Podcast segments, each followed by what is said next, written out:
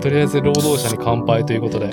そうだそうだやっぱり現場現場です現場はいははいい、肉体労働万歳はい。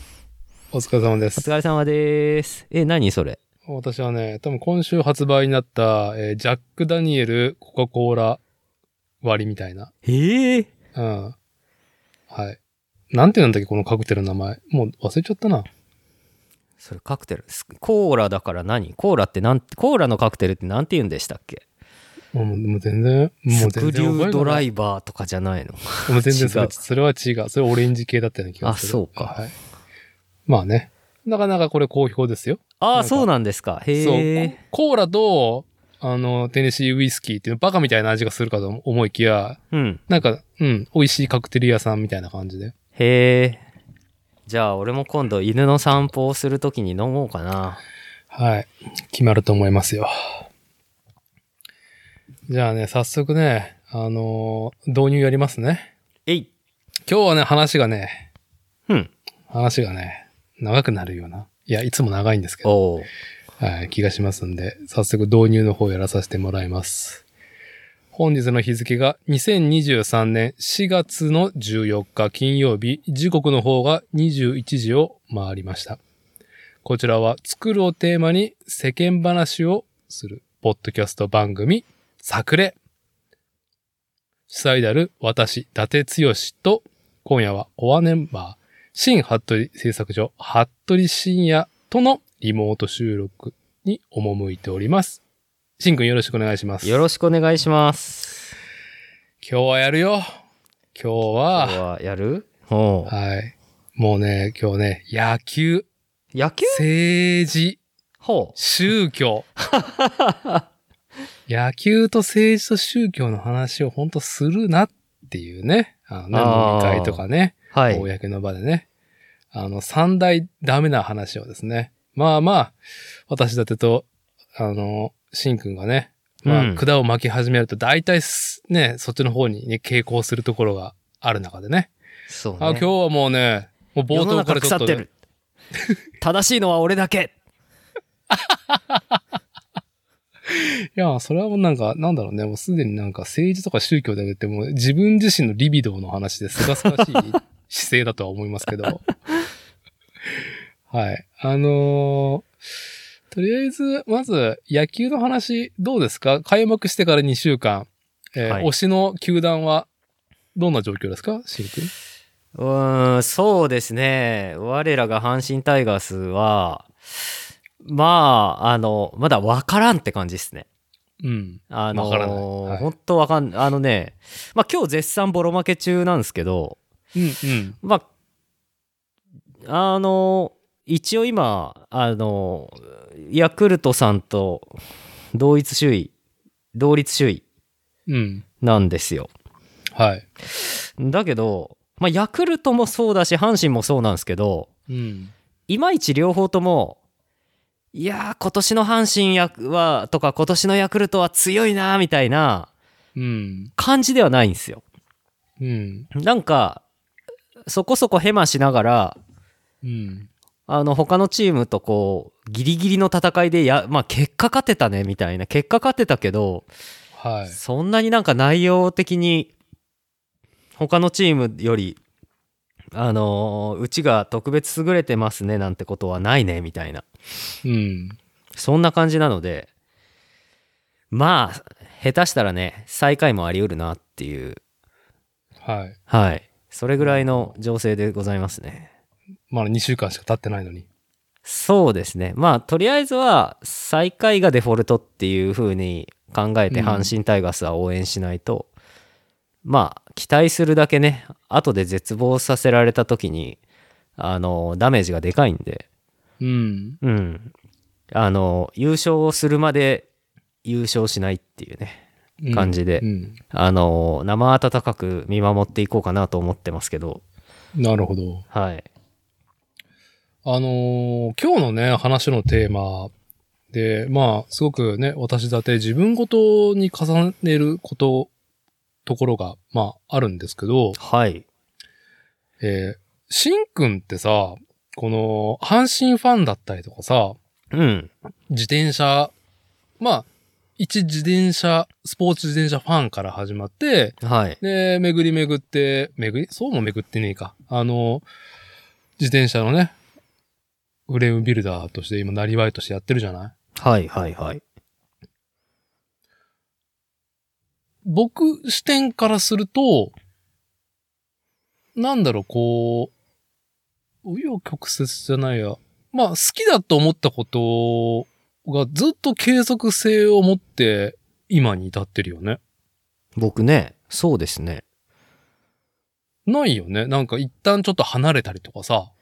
うーん。逆に好きだったものを否定する期間ってなかったでしょしんくんって。ないっすね。今でもあんまりないっすね。うーん。なんでですかね。いや、まあ、それはもうね、キャラクターでしかなくてね。うん。うん。パーソナリティの話だと思いますよ、それは。そうですね。まあ、まあやっぱ父の影響とか家庭環境じゃないですか。両親とかの。ああ、うん。そうですか。好きなことを仕事にし、した方がいいよって言われて育ってきてて。ああ、なるほどね。うん。でも、まあでもその代わり、あの、一応ちゃんとそれでご飯食べてくれないといけないよって言われてて、うん。やるならね、仕事だから、はい。経済的なね、あの、独立はちゃんとしなよ、しないとダメだよ、あ、当然だけどって。だけど好きなことの方が、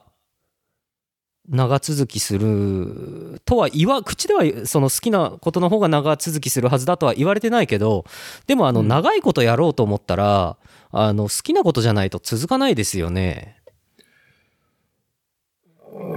あまあ、状況、環境とかね。まあ、いろいろ要素はね、さらに、ね、まあ、住んでるところだったりとかね、周りにいる人たちがどういう人たちがいるかって、いうでも、ちょっと大きく変わってしまうことではあるけどね。うんまうあんでも、その辺がまあ、シンくん恵まれていたこともあり、まあ、シンくん自身のパーソナリティとしても、まあ、そうやって好きなことをね、まあ、なりわいにしてしまうぐらい続いているっていうところだね。うん、まあ、運が良かったのもあるっすけどね。あのーそうですね。本当はそのフレームビルダー一本で食べていけるって思ってなかったんで、うん、うん。あの、自転、近所の自転車屋でメカニックやりながら、まあ自分のうちのガレージで、あの、注文ある時だけ作っ、副業として作ってるっていうイメージで最初は始めたんで、うん。まあなので、はい好きなことを仕事にはするんですけど、うん、好きなことで一応その経済的なには一応稼ぐ稼いで別にその高い報酬じゃなくても一応その自分で自分の経済的な面倒は全部見れるっていう要は当たり前のことなんですけどうん。それをその一応は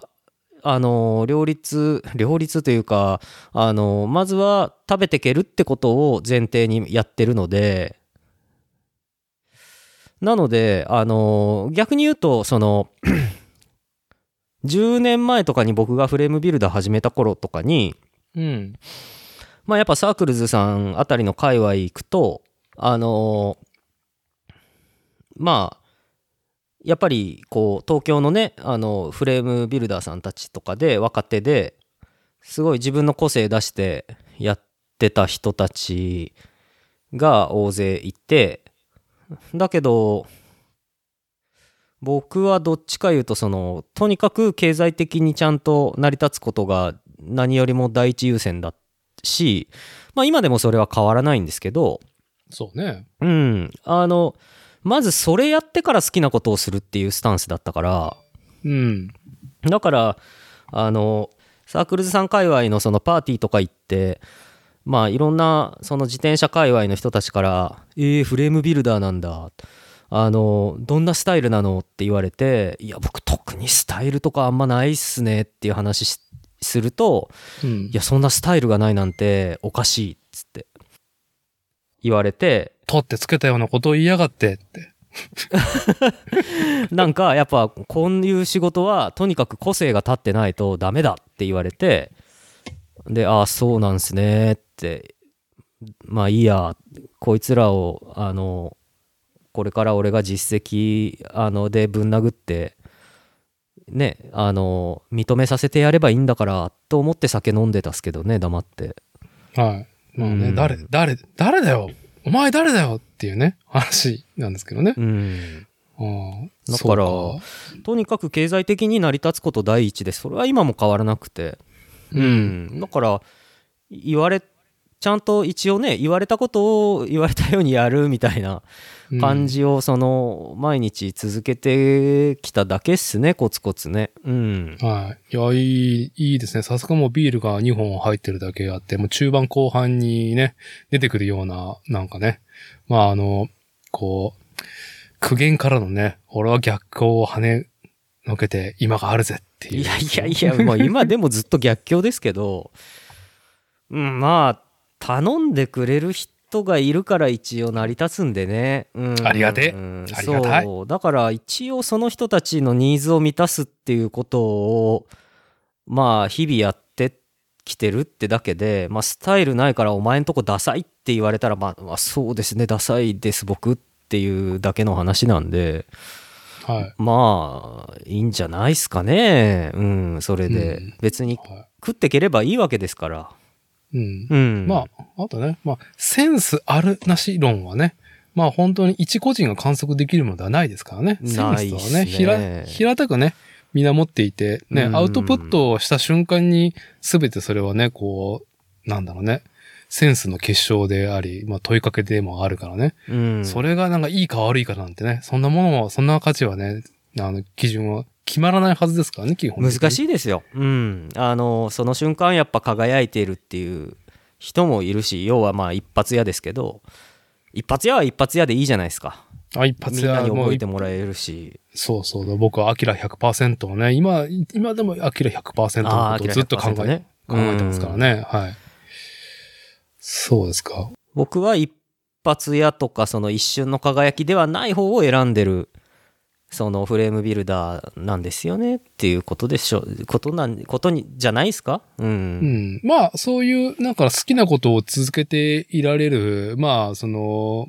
なんだろう、現象体験っていうか、骨子になってることだったりとか、そう続けられることが、続けていくことが大事であるっていう、そのスタンスはやっぱり、まあ、ご両親の影響がやっぱ、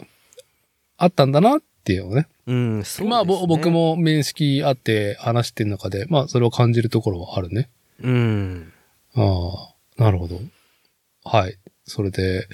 そう、そう、それに対して、その、シンくんが、えっ、と、何年生まれだったっけ1985年ですね ?85 年なのね。昭和うん60年です、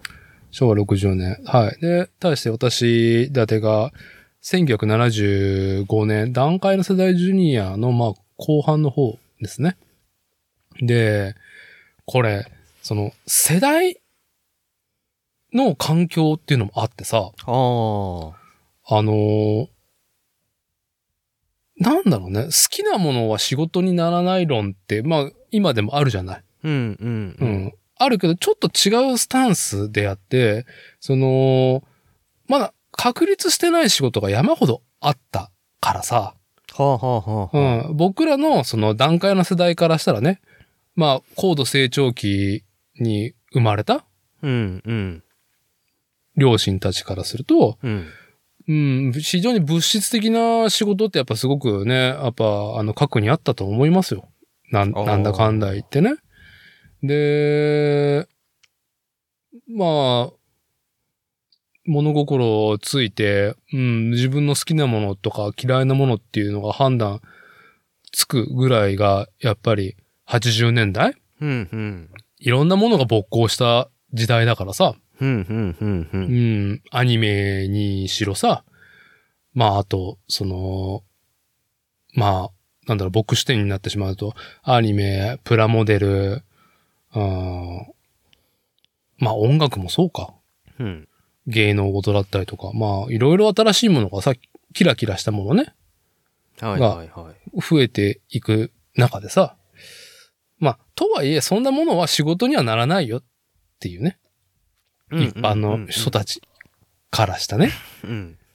だから、漫画アニメは、大人になったら卒業しないといけないものっていうところがあったわけさ。ああ、ああ、これ、あー、あれでしたね。えっ、と、東京ポッド許可局でもその話してませんでしたっけうん。だから東京ポ牧田さんたッちとかがドのプチカシマシとマキタスポーツ氏は僕の5つ上ぐらいだからさ。はいはい。うん。よりもっとそれが強かったと思うよ。ああ、そうかもしれそうだ、そうでしょうね。う。うんん。当然観観測もできてないわけだからさ。はいはい。今みたいにそのクリエイターがさ、あの、脚光を浴びてる時代でもないし、うん。まあよくあの、ガンダムの富野監督がよく愚痴をこぼす中では、うんうんうん。すげえバカにされてたっていう、そのアニメの監督っていう。ああ、でしょうね。なん監か督そうらしいですね。そう、やっぱん映。画がね、やっぱり一番うん。で。実写映画はね。うん。そう。だから宮崎駿は、やっぱその、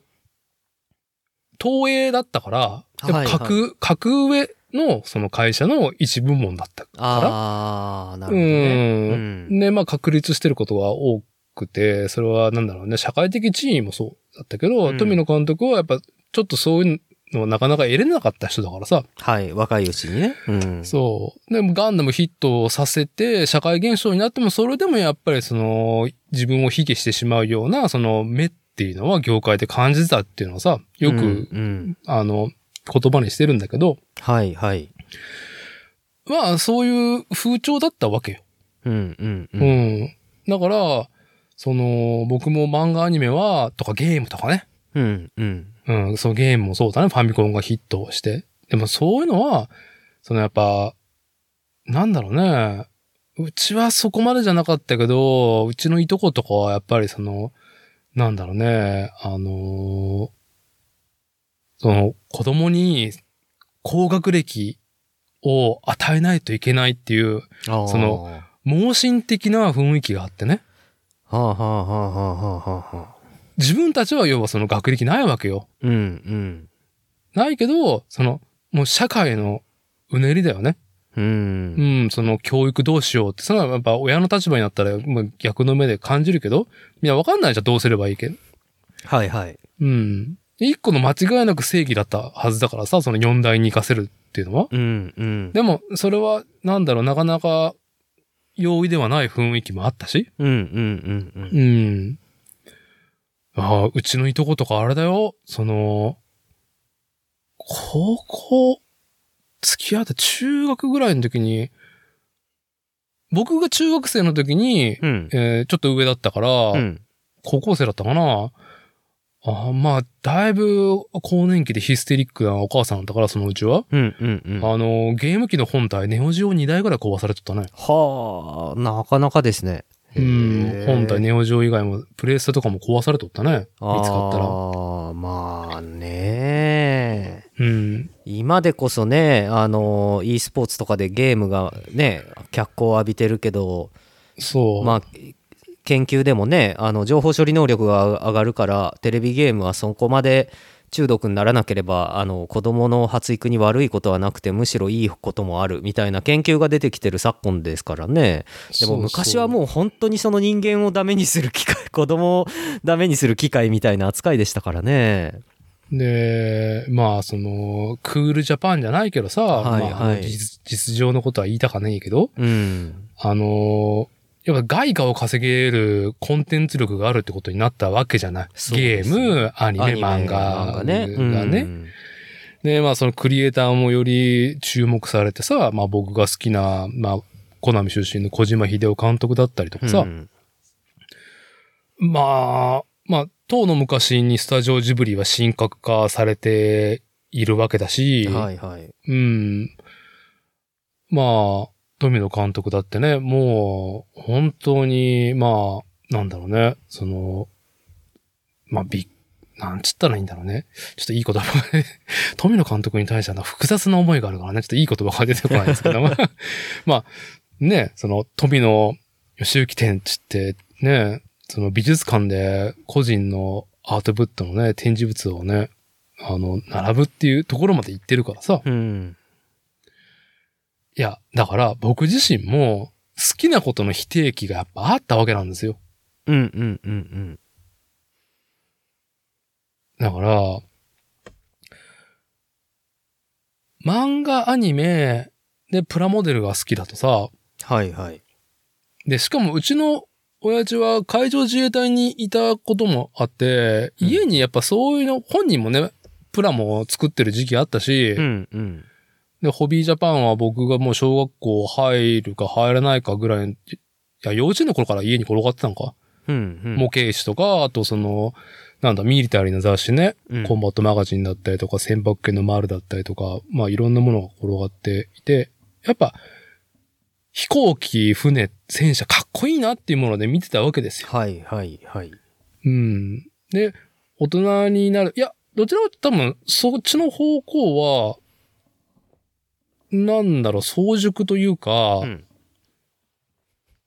言葉が読めるようになってくると、ちゃんと、はいはい。漢字もね。うん。いや、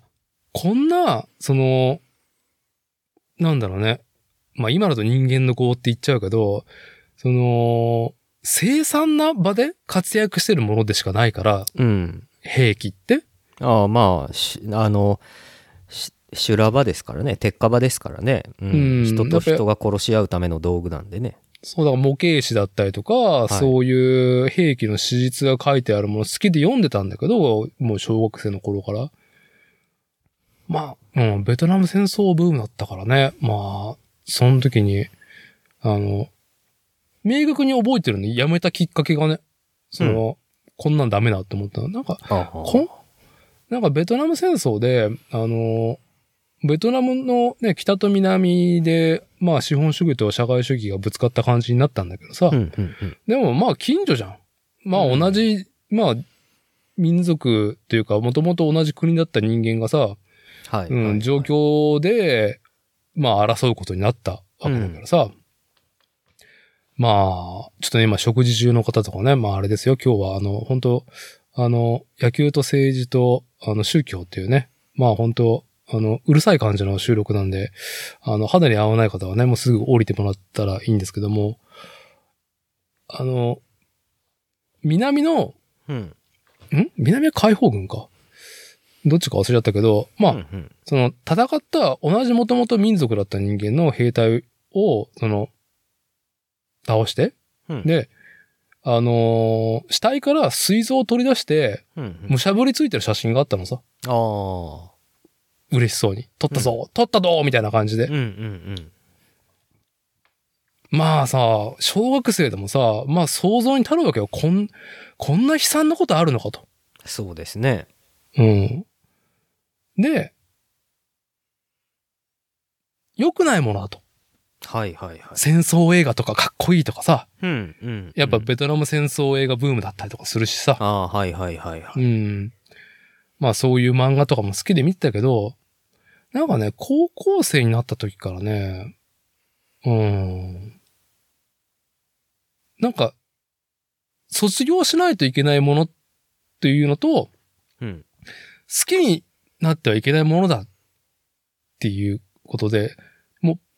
ぷっつり離れてたんだよね。ああ、なるほどね。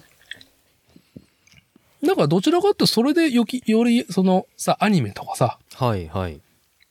あの、なんだろ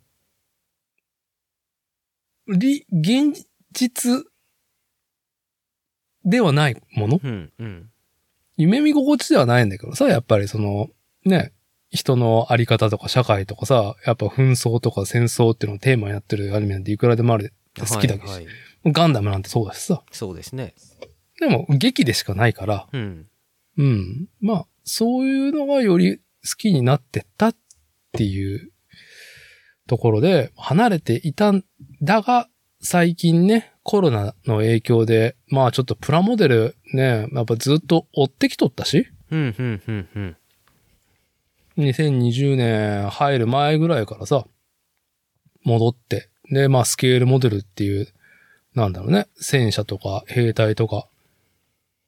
軍用車両とか飛行機とか、うん。船とかっていうものにね、まあ、なんだろ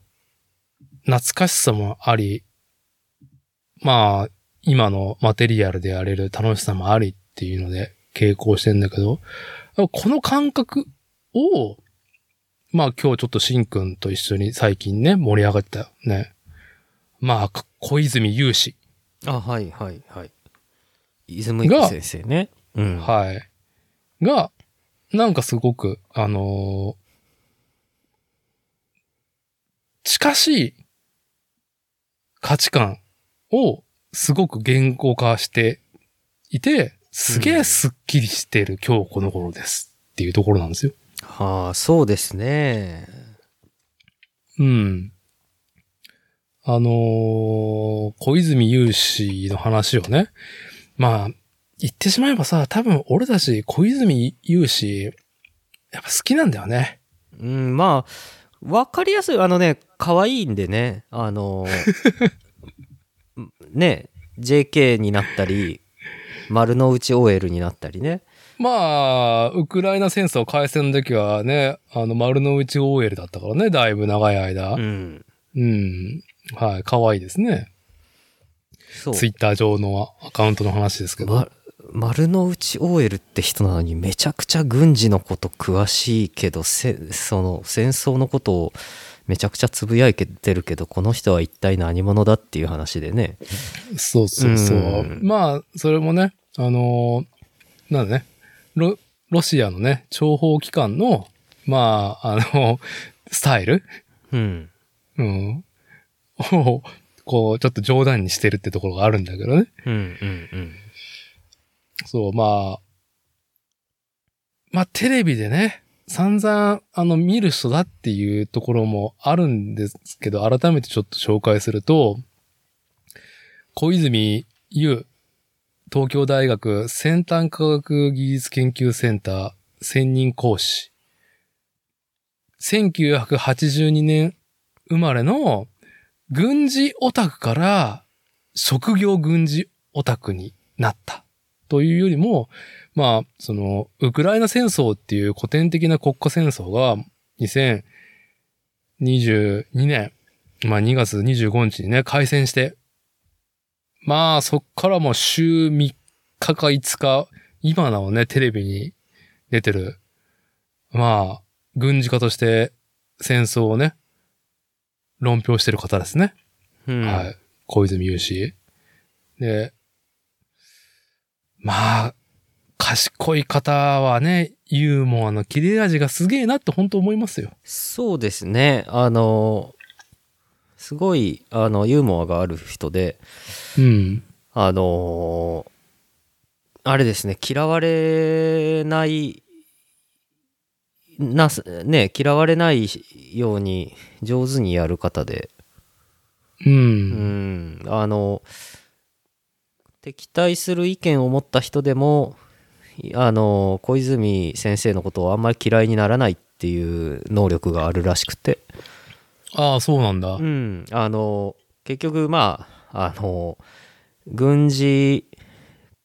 軍事屋の人は結局まあ今の日本の現状だと防衛費を上げざるを得ないっていうことに対してまあ世の中うのんその,、あのいろんな政治家だったりとか世論のあの意見は様々ですけれどもうん。まあ大体自民党とかは防衛費を上げるよって言ってて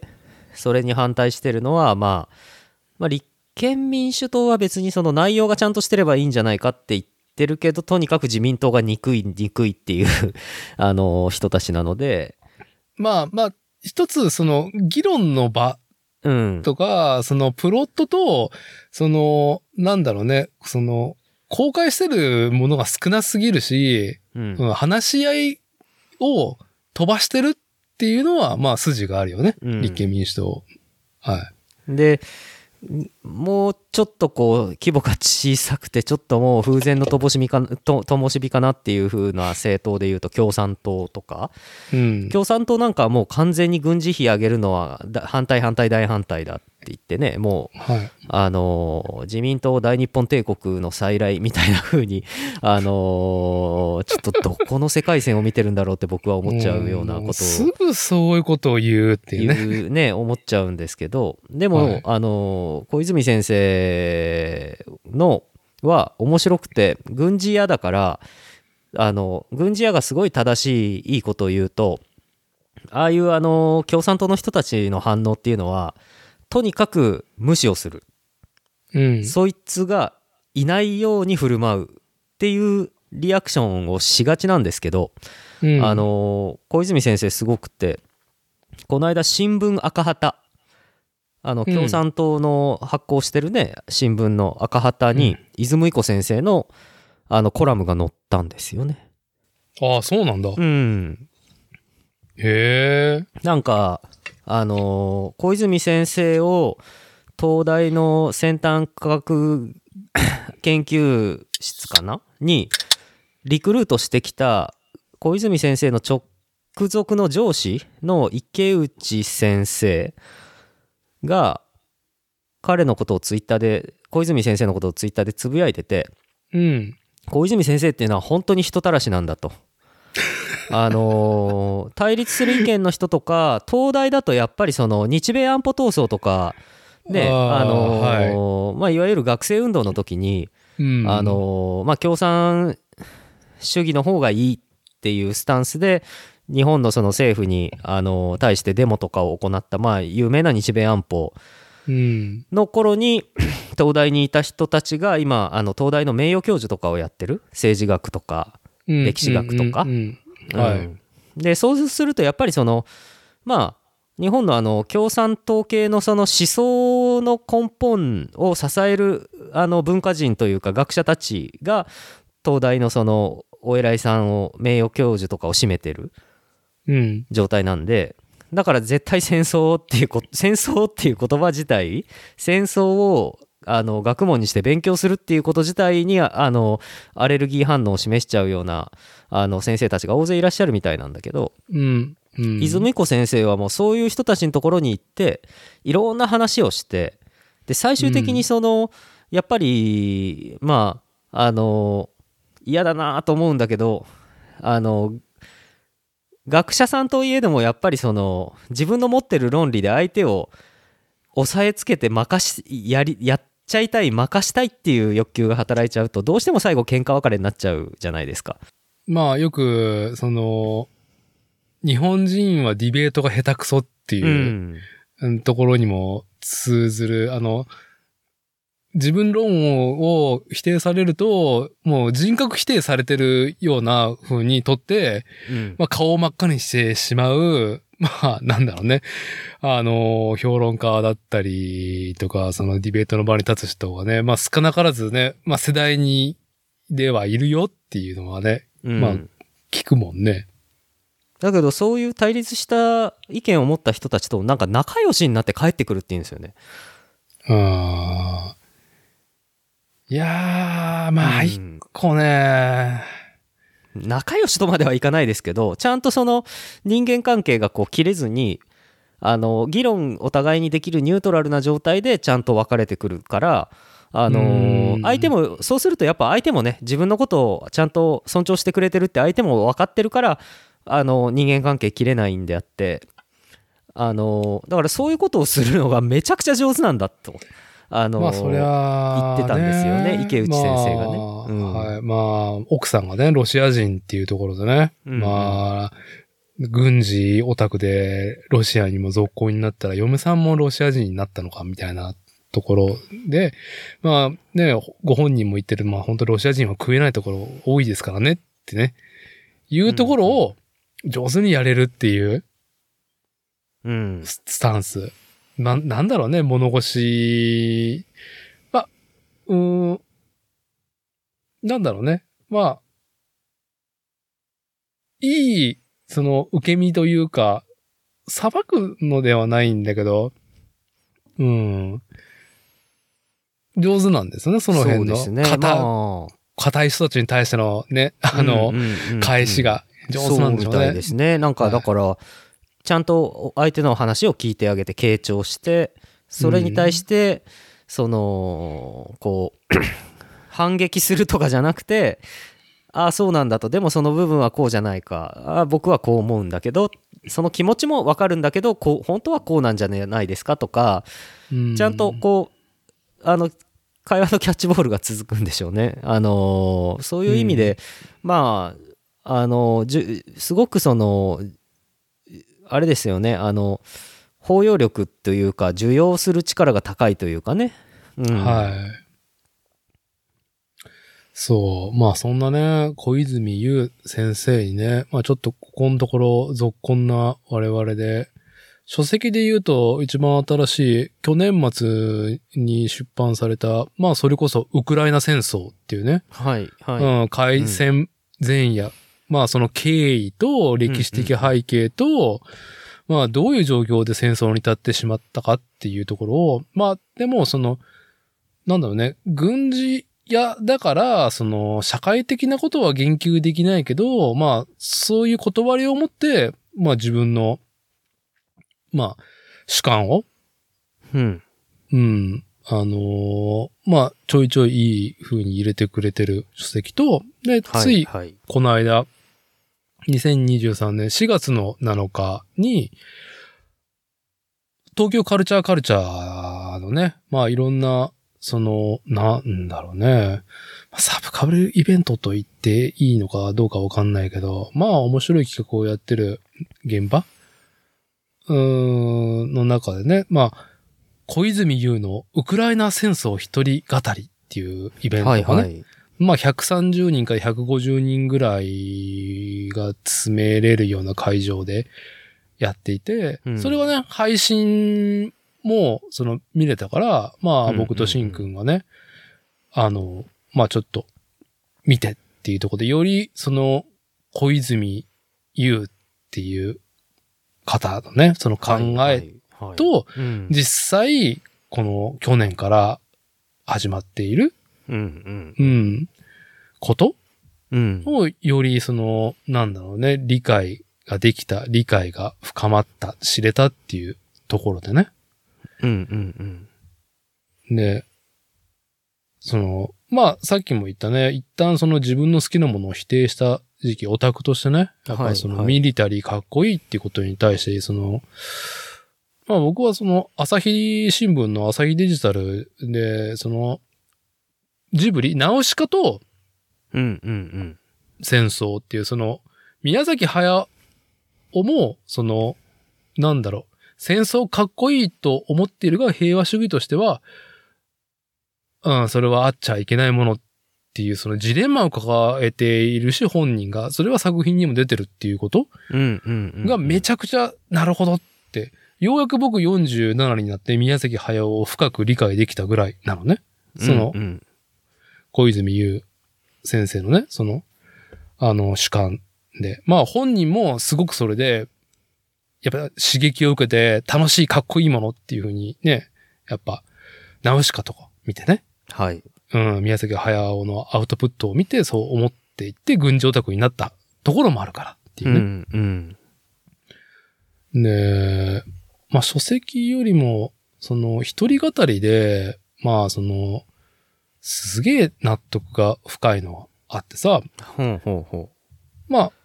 小泉雄氏は、娘さんが中学生になったのか、う中学1年生になったというふうにね言ってましたね今年からねうんそうそう。で、その、本当に僕も全く同じことを思ってたんだけど、はい自分に子供がいなかったら、うんこの戦争を消費してしまっていただろうっていうね、小泉氏が言っていてう、ん遠くのね、巨大戦争を見てすげえなって眺めてうん終わってた。うんうんうんでもやっぱ自分がその子供を赤子から育ってると、この平和の日本でもすごくそういう子育てっていうのは怖いことが多いっていうこと、うん大変ね。だとねそうんさらにそれに爆弾降ってくるんかいっていうね。うんうんうんうん。で、やっぱその、より、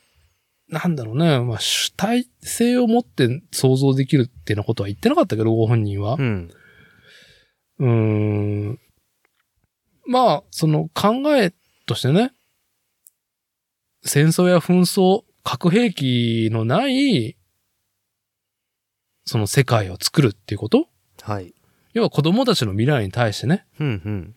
その我々が何を考えて行動するかってうね。んうん。うん。やっぱりそういう意味ではよりこの戦争っていうのは注視しないといけないし、ここであったことうん。を、今は悲劇しかないけど、それをどう、その、反面教師として築いていこうかっていう姿勢は大事みたいなことを言ってたじゃんね。うん、そうですね。まあうん、スケールが大きすぎるから、こう、なんとも言えないですけどね。うん、あ。まあ、あのーまだ 歴史、人間がね、歴史をあの記録し始めてから、あのー戦争がなくなった時期というのはないですからね。はい。はい。みんなが認知してないだけっていうこともいっぱいあるからね。うんもう、対戦が終わった後もね、まあ、はいたった3年後には中東ではね、もう、イスラエルで第一中東戦争起きてるっていうね、うん事実もあったりとか、朝鮮戦争もすぐね、7年後、7年じゃねえや、もう5年後には起きてるし、うん。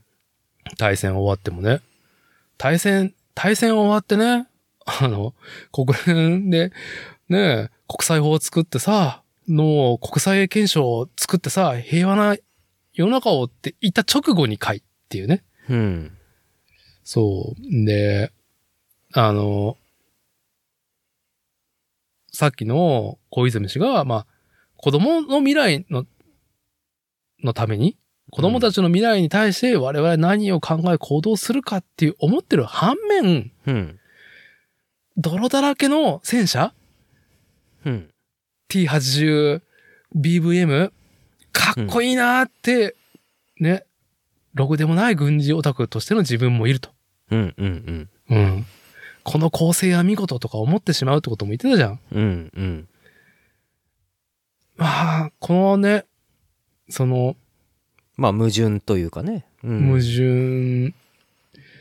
だから、しんくんは、小泉雄氏のウクライナ戦争は読み切ったまだえっ読とんでるね、最中。 150ページぐらいまで読んだけど、うんうん。今パラパラパラパラーってあの収録が始まる前に読んでないところをパラパラパラーってちゃちゃちゃーっと見て一応はい収録には臨んでおりますけどもね。あのーいやさ、うん。まあ、ほ、なんだろう。本当に、なんだろうね、ユーモアを持ってる方が本を書くと、こんな難しいね、問題でも、うん。この、こうも読みやすくなるかっていうところもあるしう、ん。うん。シン君がさ、前の収録で、近代はいはい。まあ、1900、うん1500年ぐらいの、うんまあ、新しい時代の方が、その時代時代のその局面で人がどう考えたりとかね、はいはい。その時の国の当主だったりとか、そのキーパーソンになる人たちうん。うん。が何を考え何を行動したかっていうのがより明確になるから面白いって言ってたじゃんうんうんうんうんそれで言ったらもう最新の面白歴史事象というふうに捉えてしまえるような本でもあるじゃん。うん。そうですね。まああとね、このウクライナ戦争自体がね、あのーまあ僕はイズムイコ先生の3つ下になるんで、まあ彼が一人語りの中で言ってたように あの自分が物心ついた後にあの国家対国家のあの何ね十何万対十何万とか何十万対何十万の国家間戦争っていうのをうん、まあ兵隊の動員数で言ったらこれ第一次世界大戦に匹のヨーロッパ戦線に匹敵するような人員の数の戦争の規模になってしまっているみたいなんですけど今日の戦争というのはね、うん、まあ初めて見たとうん今。回ね、だからあのー僕もねあのー歴オタまではいかないけどライトな歴史好きなんでこれをそのまあ消費しするっていうつもりはないんだけどまあ自分の人生の中でこれをどういうふうに認識して消化していくかっていうのは非常にそのあの注目して見ていてうん。この戦争が始まった時に僕も正直そのウクライナとロシアのそのねあのことはあまり詳しくなかったんですけどうん。これは見届けなければいけないっていうふうに思いましたね。まあこの戦争が始まる前に2014年にあのクリミアを無理やりロシアが併合しましたけどうん。その時にね僕はあのまあ親父も歴史好きだからあのロシアがクリミア併合した時に親父と話したことは今でも覚えてるんですよ。ああ、どんなおいおいふざけんなよ今何世紀だと何世紀だと思ってんだと。お父さんが。えお 俺とおと親父 でねあのあはいはい時代錯誤も甚だしいだろうはい。今は中世かよとうん。野蛮すぎるだろうとはい。んでロシアながロシアがもうヨーロッパの田舎で経済的に疲弊しているっていう認識はもうその当時すでに僕も親父も持っていてうん。あの汚職もひどいしうん。あのちゃんと経済をあの分厚い中間層を育てるだとかそういう政治をやってねえからロシアはどんどんどんどん貧しくなるしうん。あのーそういうのを解消するためになんで他人のものを奪っていくの野蛮すぎるじゃない。うん。何世紀の話よそれ19世紀かよっていうのをふざけんなって親父と日曜日の朝2人で切れるっていうのを朝飯を食いながら2人で切れてるっていうのをは覚えてるんですよ2014年い。に。はい。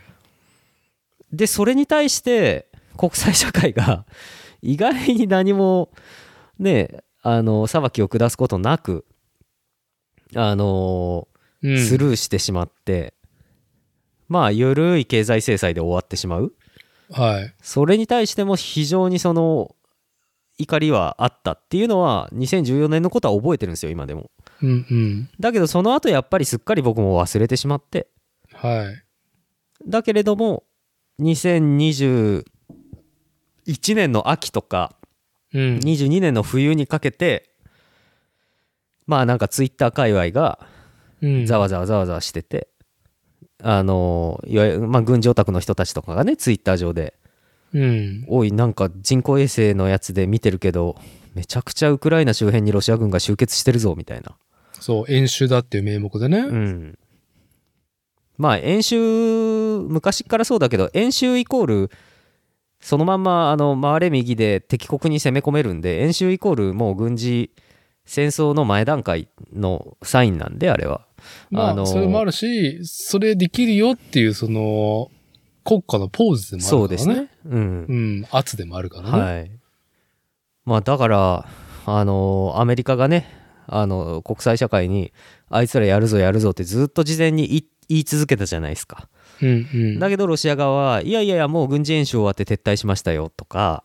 はい。 2月24日の前にこうせめぎ合いがずっとあってうん。それでまああのに 2, 月24日の朝起きてきたら、うん。まあ戦争が起こってたんですよね。はうん、あのプーチンの演説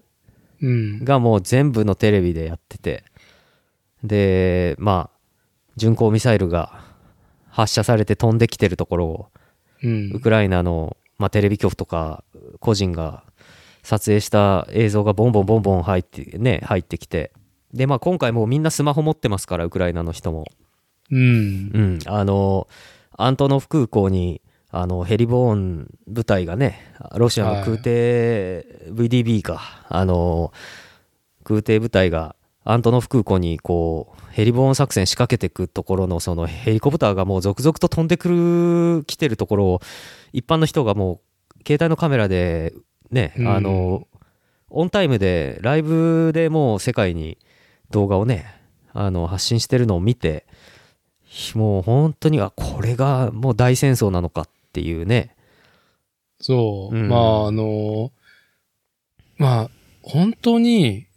あの、古典的な大戦争でしかないから、あの、なんだろう。まあ、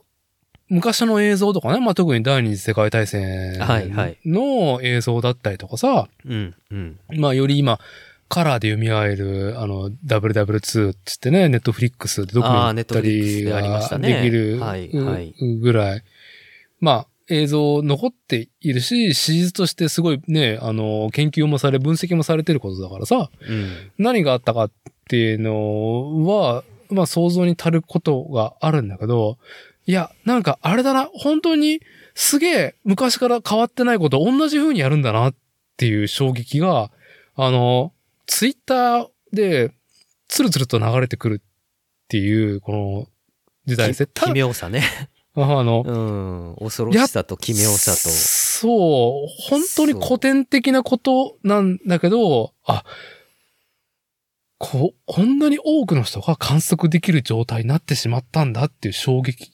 ね。うん、まあでもいい方で見ればこんなことが可視化された状態だからこそあのうん国際世論がウクライナに味方するっていうきっかけになったわけですからね。まあ、ウクライナが、その、 その、踏ん張っ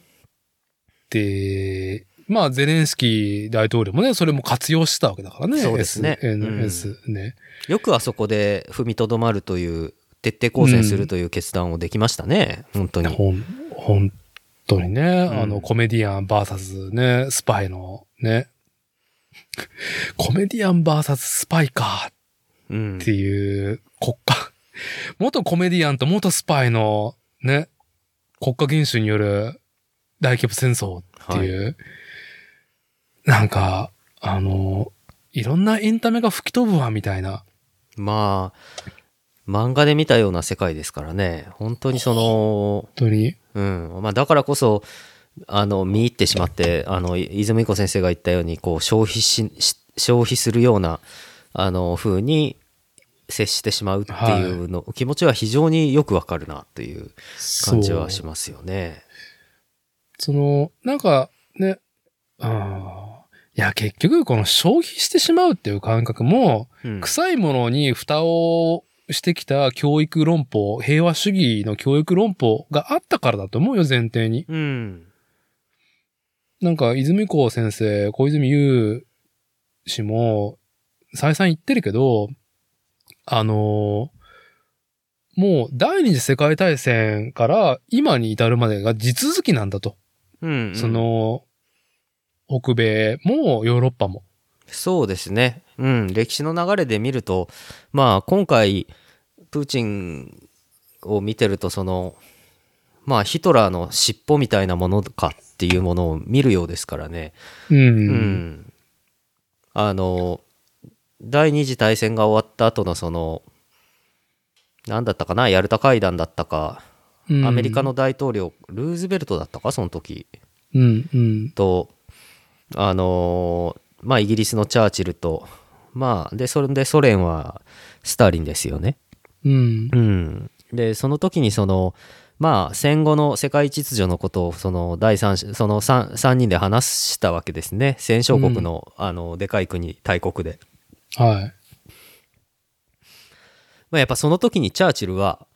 もうスターリンを一番警戒したと。うん。でスターリンに対して、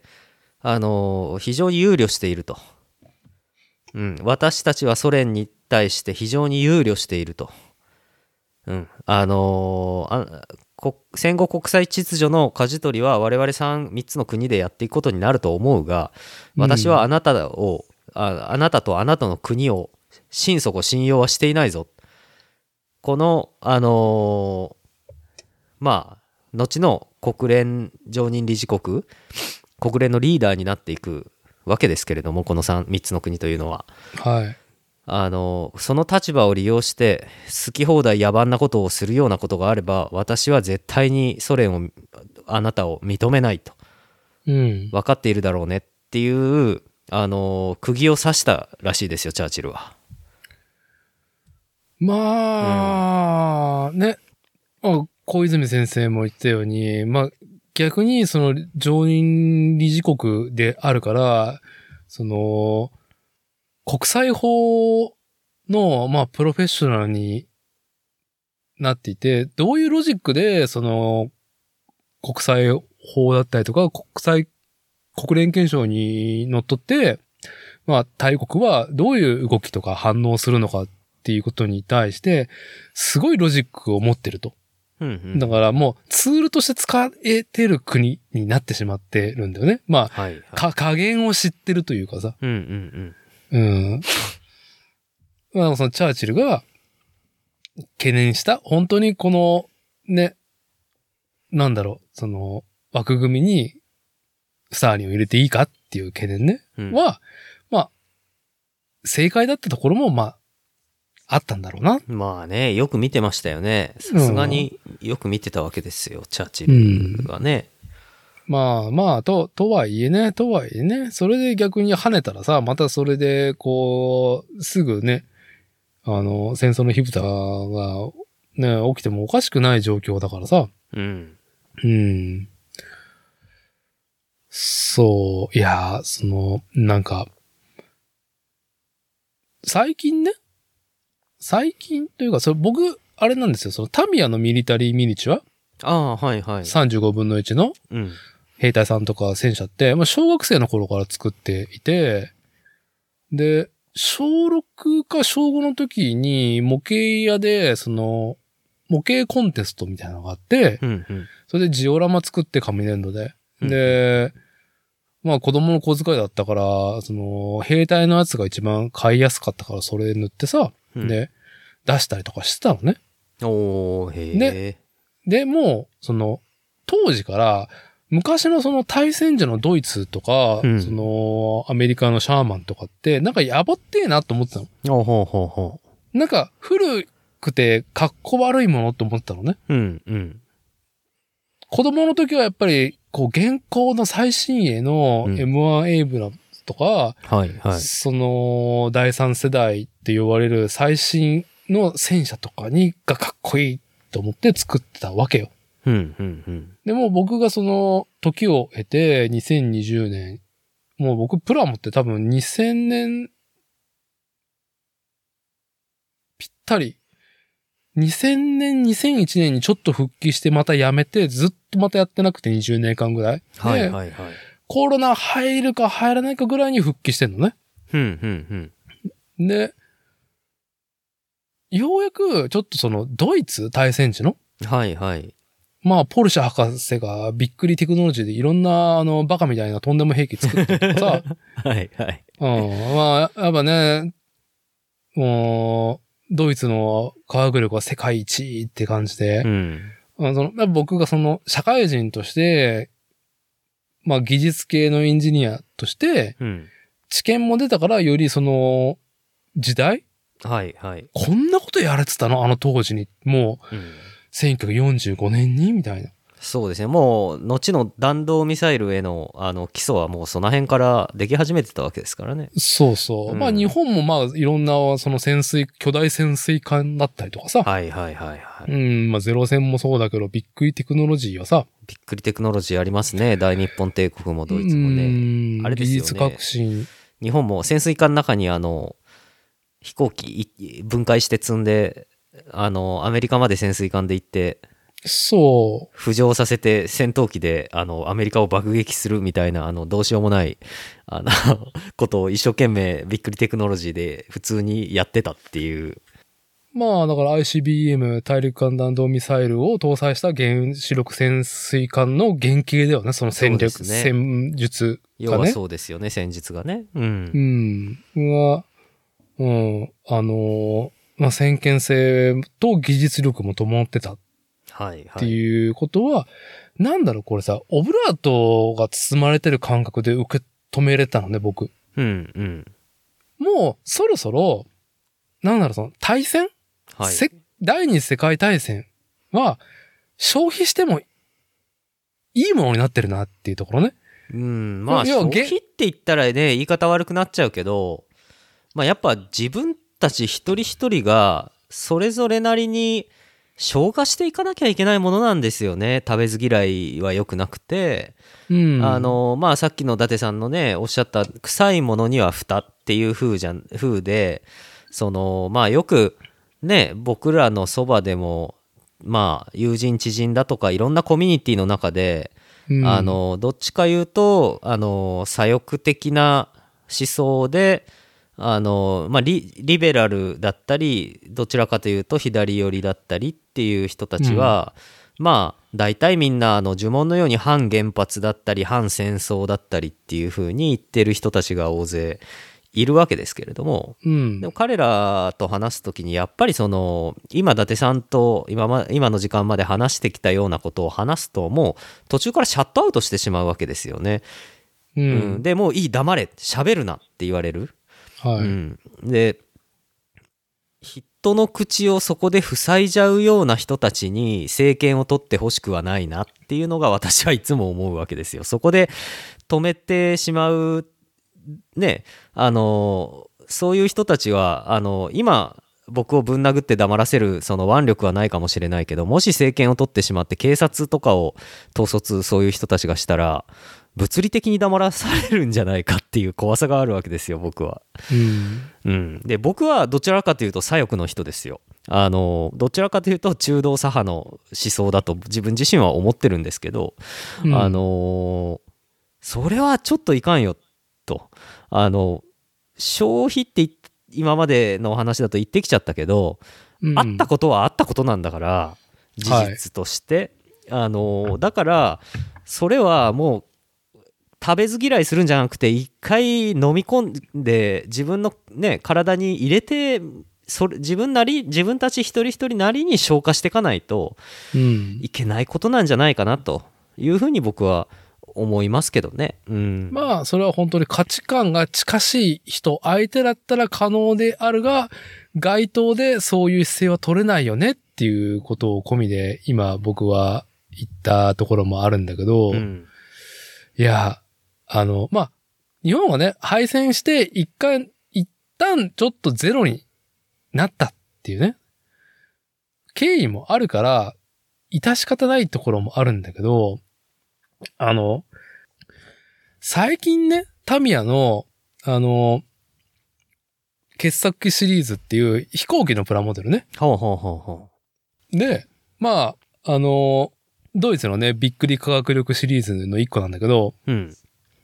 プハイルっていう、あの、前にも後ろにもプロペラがついてる巨大な高速戦闘機がね、あの、終戦間際に作られたんだけど、えプロペラで高速戦闘機なのどういううこんと当時のジェット、当時のジェット機よりも早かったんだって。へえ。うん。で、面白いやと思って作っ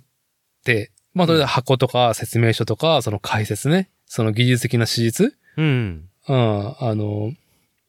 技術遍歴とかを見て、なんか面白いなと思って。うんで、肌と気づいたことがあって、はい。あの、機体が48分の1で、コンパクトな方なんだけど、本物がでかかったからかなりでかいんだよね。ほうほうほうほでけっと思って笑いながら、そのパーツランナー出して、で、デカールね、その、プラモデルに貼る実際にマーキングされていた、そのマークだったりとう。か、ん。うん、あの、警告表示だったりとかが、まあ、綺麗な印刷されて、で、水に浸からせて水転写できるデカールになってんだけど、へえ。そこに、まあ、ドイツのあの十字と、うん。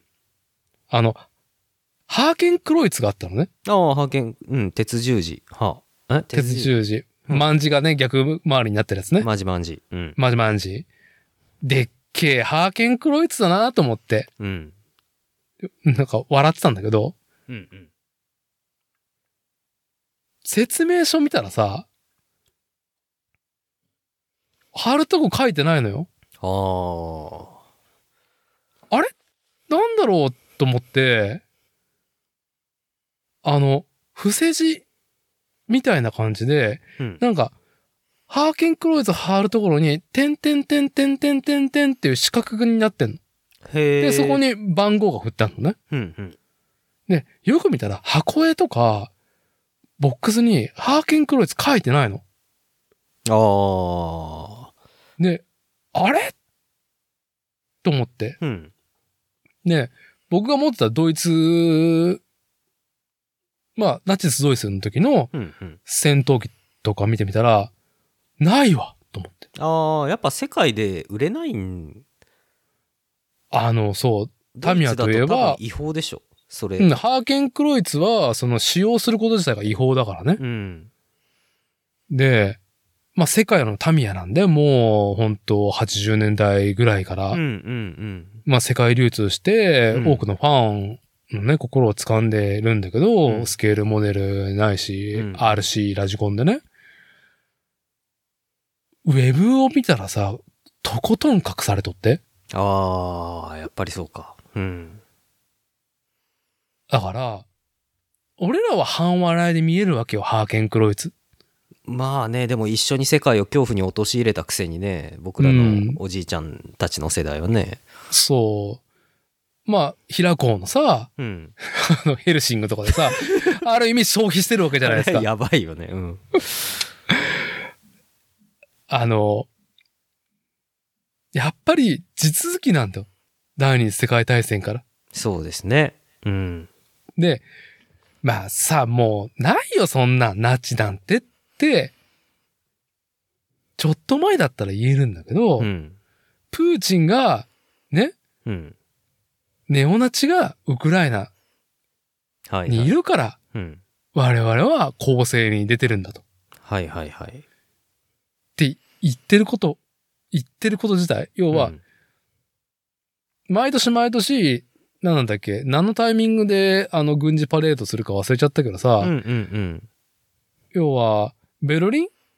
はい、はナい。ナチを、あの、陥落させた日が記念日になってて、ああ、そうですね。うん。うん、やっぱ、ロシアにとって、その、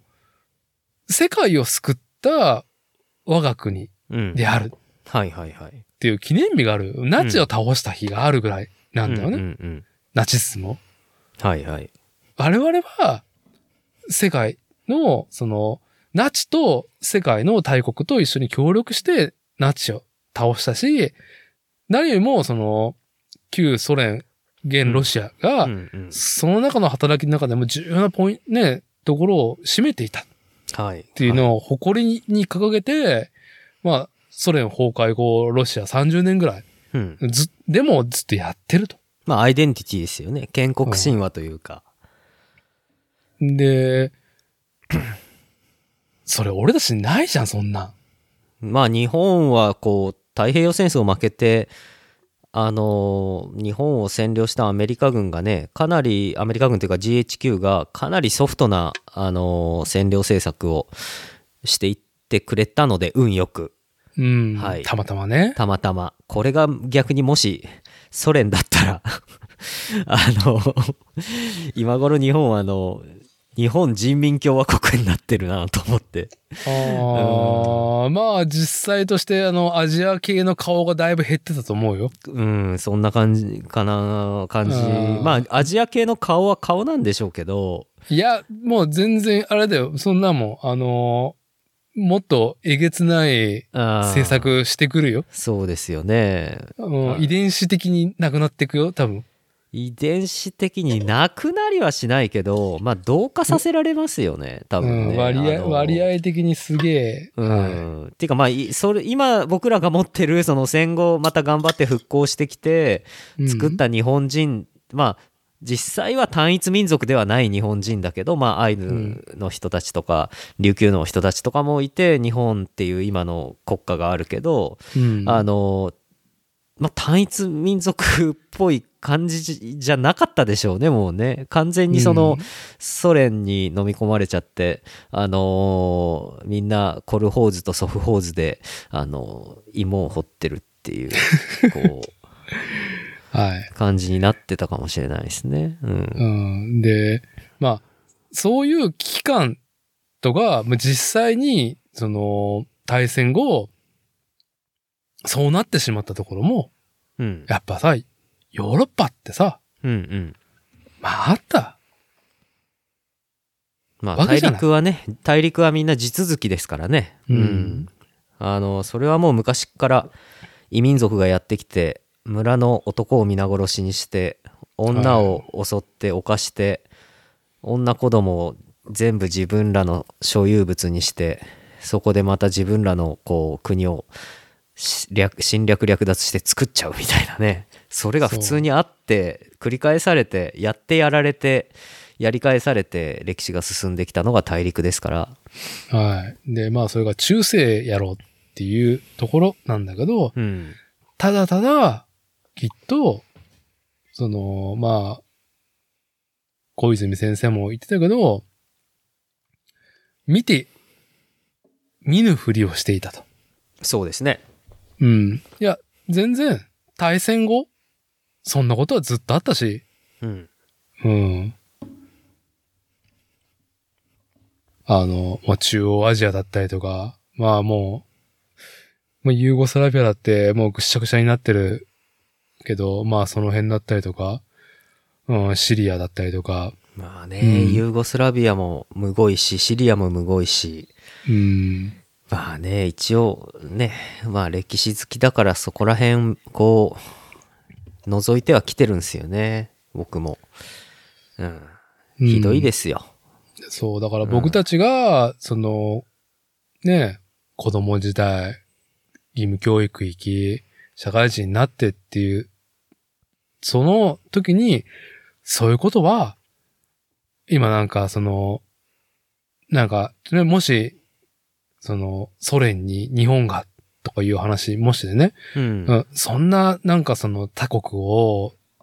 ね、の尊厳を卑下するような言い回しって言っても、でも歴史は証明してるし、うん。たったこの50年ぐらいでね。はい。で、まあもうそんなんないだろうっていうのは、今リアルタイムであるっていうのは、うん。マジかっていうところと、うん。まあ、あとは、なんだろうな。そう、僕個人のスタンスとしては、はい。まあ、どう捉えられようが、うん。うん。やっぱ、その、見つめないといけないなって考えるっていうことうん。うん。をせめてしようっていうのがあるね。うん。そうですね。うん。あの、だから、4月1日に、うんタミヤがさ、はい。スケールモデルの限定商品で35分の1の、レオパルドはい。 2、A6 おーレオポン。の、ウクライナ軍っていうのを発売した。ああ、やってましたね。はいはいはいはい。見てましうた。んみ見ました、僕もそれ。うん。ねえまあ、タミヤは別に、ずーっとね、あのーまあ、湾岸戦争の時の、まあ、うん米国だったりとか、まあ、イラクが持っていた、あの、ロシア系の戦車だったりとか、はい。自衛隊の車両だったりとか、うん。あとは、ああフォークランド紛争が起きた時もきっと出してるから、はいはい。まあ、変わらぬスタンスなのよ。そうですね。まあ、その、ミリタリーオタクとして、歓喜っていう感じで、うん。消費する風な姿勢と受け止められたりとか、自分の中で消費してしまうっていう気持ちもあるんだけど、うん。はい。少なくても見てるわけじゃん。うんうん。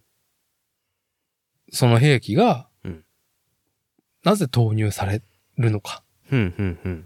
だったりとか。はいはい。まあ、しかもレオパルト2に至っては、まだ、あの、実は、実際にまだこの4月の14日時点では納入されてないはずだから、うんまあ、ドイツなんかのんきで、あのーうん。非常にその結局同盟国が周りにあるんでドイツは本当に軍備がもうお粗末でメンテナンスも行き届いてないんで、うん。レオパルトなんかはあのかなり整備しないとあのウクライナに渡せる状況じゃないっていう話みたいでね遅れてるみたいですね。そう。うんだから今現状では SF 兵器なんだよね。うん、もしかしたら、あの、頓挫するかもしれないから、うん、まあドイツ人信用できないですからね今回。まあ、でも難しいよね。あのエネルギー問題、ガスのパイプラインと、うん、なんだかんだ言って、その、ね、東西で置かれた時の、うん、うん、まあ、現ロシア、まあ、ソ連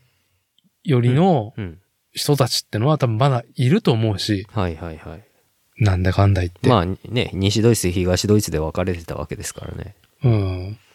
まあ、それを考えると、うん、まあ、身動きの取りに、取りにくいところなんだろうなっそうですていね。うね、うん。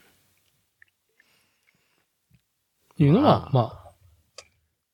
察するところだけど、やっぱレオパルト2自体が絶好調な選手だから、いろんそうななんだ。よね。 すごいよね、あれね。ビールのジョッキ、あの、砲塔に乗せて、ごとごと道を高速で走ってもビールこぼさないし、グラスも落とさないからね。そう。あれやべえなと思って、かっこいいと思って見てました、僕も。それもあるし、うん。あのー、いろんな国に供給してるから、うん。あ、その、保全はい、はい。まあ、保守完備とか整備とか、うん。その部品の流通とか、はい、はい、はい。うん、まあ、いろいろ、その現場で役に立つっていう事情もあるみたいなのあそれはよ重要ですね。うんうん、最新鋭じゃないんだけど、うん、でも大変ですよね、ウクライナね。エイブラムスと、あとなんだ、えーっと、イギリスのチャレンジャーチャレンジャーで、あとレオパルド。全部部品違うからね。現場大変だよね、あれ。大変だよ。本当になんか、ね、ロシアから露獲した T シリーズの方がいいじゃねえかっていうね、T80。あのーまあ、そんなところが、まあ、あるけど、ただ、やっぱ考えるわけよ。うん。その、なんでタミヤは、このタイミングで、こういう姿勢を取るんだろうな、とかさ、ああ。うん、答えが欲しいわけじゃないの。そうだなあのー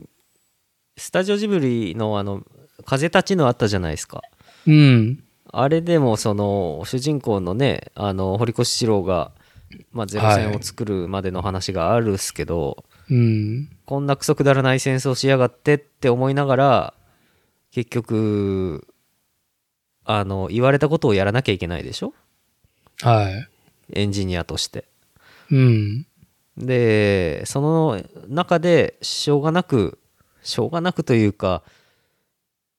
これはそのさっきの泉井子先生と伊達さんのね戦車をかっこよく思ってしまう自分はあの、うん。こう人を殺すための兵器である戦車の形状を見て美しいって思っちゃう自分っていうのがあうのん非常に良くないって思う、まあ、宮崎駿さんとかもそうじゃないかなと思うんですけど、はい。っていうものと平和を愛する気持ちっていうのがまあ矛盾するという葛藤を抱いてしまう。はい。うん、だけどあの用途が何であれ美しい道具っていうのは美しいのでそしてエンジニアの人たちっていうのはやっぱり美しく機能的なものを作ろうというところで全力を尽くすわけですから、それはもう仕方がないと僕は思いますし、うん。人を殺すための兵器であろうと美しく作られたものは美しいんでつまるところうん。それはあの日本のあの昔からある日本刀でもそうですしはい。あれは人を切り殺すための道具なんでだけど美しいうん究極のハンドメイドの金属加工だと思いますね刀鍛冶というのはうん。んまあ、あとその、さっき僕がその、ドイツの対戦の兵器は、やっぱちょっとファンタジーも込みで、消費しやすいっていうまあところとんかでね、もテ日クノ本ロジーとかねううんん。もうさ、遠い昔だから、まあそろそろそういうさ、うん生々しいことは抜きにしてめでてもいいよねそうだねうんっていう、ね、こう、心情、心理みたいなものが、やっぱあると思うのよ、時間が経つとね。うんうんうんいやー、そう、あのーだから、うちの子はいがやっぱガンダムとか見てても、うんあんまロボに興味なくて、その劇中に出てくる飛行機とか戦車とかに興味があって、で、やっぱりどちらかっていうと、なんかやっぱリ、リアリティ、リアルの何かその、本物が持つ、その重心があるものに対して、何か反応してるんだなと思うわけよ、プリミティブなところで。うんうん。やっぱ、こんなものはねえだろうっていう巨大ロボットに対してあんまり反応してないんだと思ああ。まあ、実存主義というか、ほん、本当にあるものしか興味が持てないというかね。えー面白いですね。うん。なんか僕がそう、差し向けたわけじゃないの、これは。うんうん前々からそうなんだよね、うん。本当に。うんなんか言ってましたね。空母赤城が好きだとかね好。きだとかね。うんいや、本当になぜだっていうところなんだけど、はい。そうで、まあ、このさ、なんだろうね、す多分、そのうちの子を見てね、今、現5歳。もうんう、そんなこと言い始めてるのはもう3歳ぐらいからだからさ、うんうんやっぱどうしようもない引力があると思うんだよ。やっぱその兵器とかうん。さ、まあ、リアルですね、強いものううんん、強靭なもの、力あるも本の、あった、あって、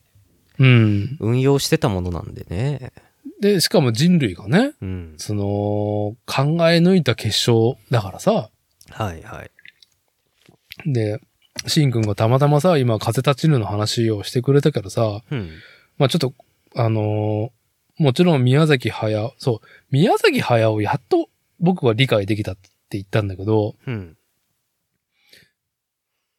ちょっと斜めに見てる時期があったんですよ、僕は。ああ、ああ、わかりますよ、う僕も。んだってい、今でも納得できない部分は結構あるので。そ、すぐ少女のパンチラを見せるな、こいつ は。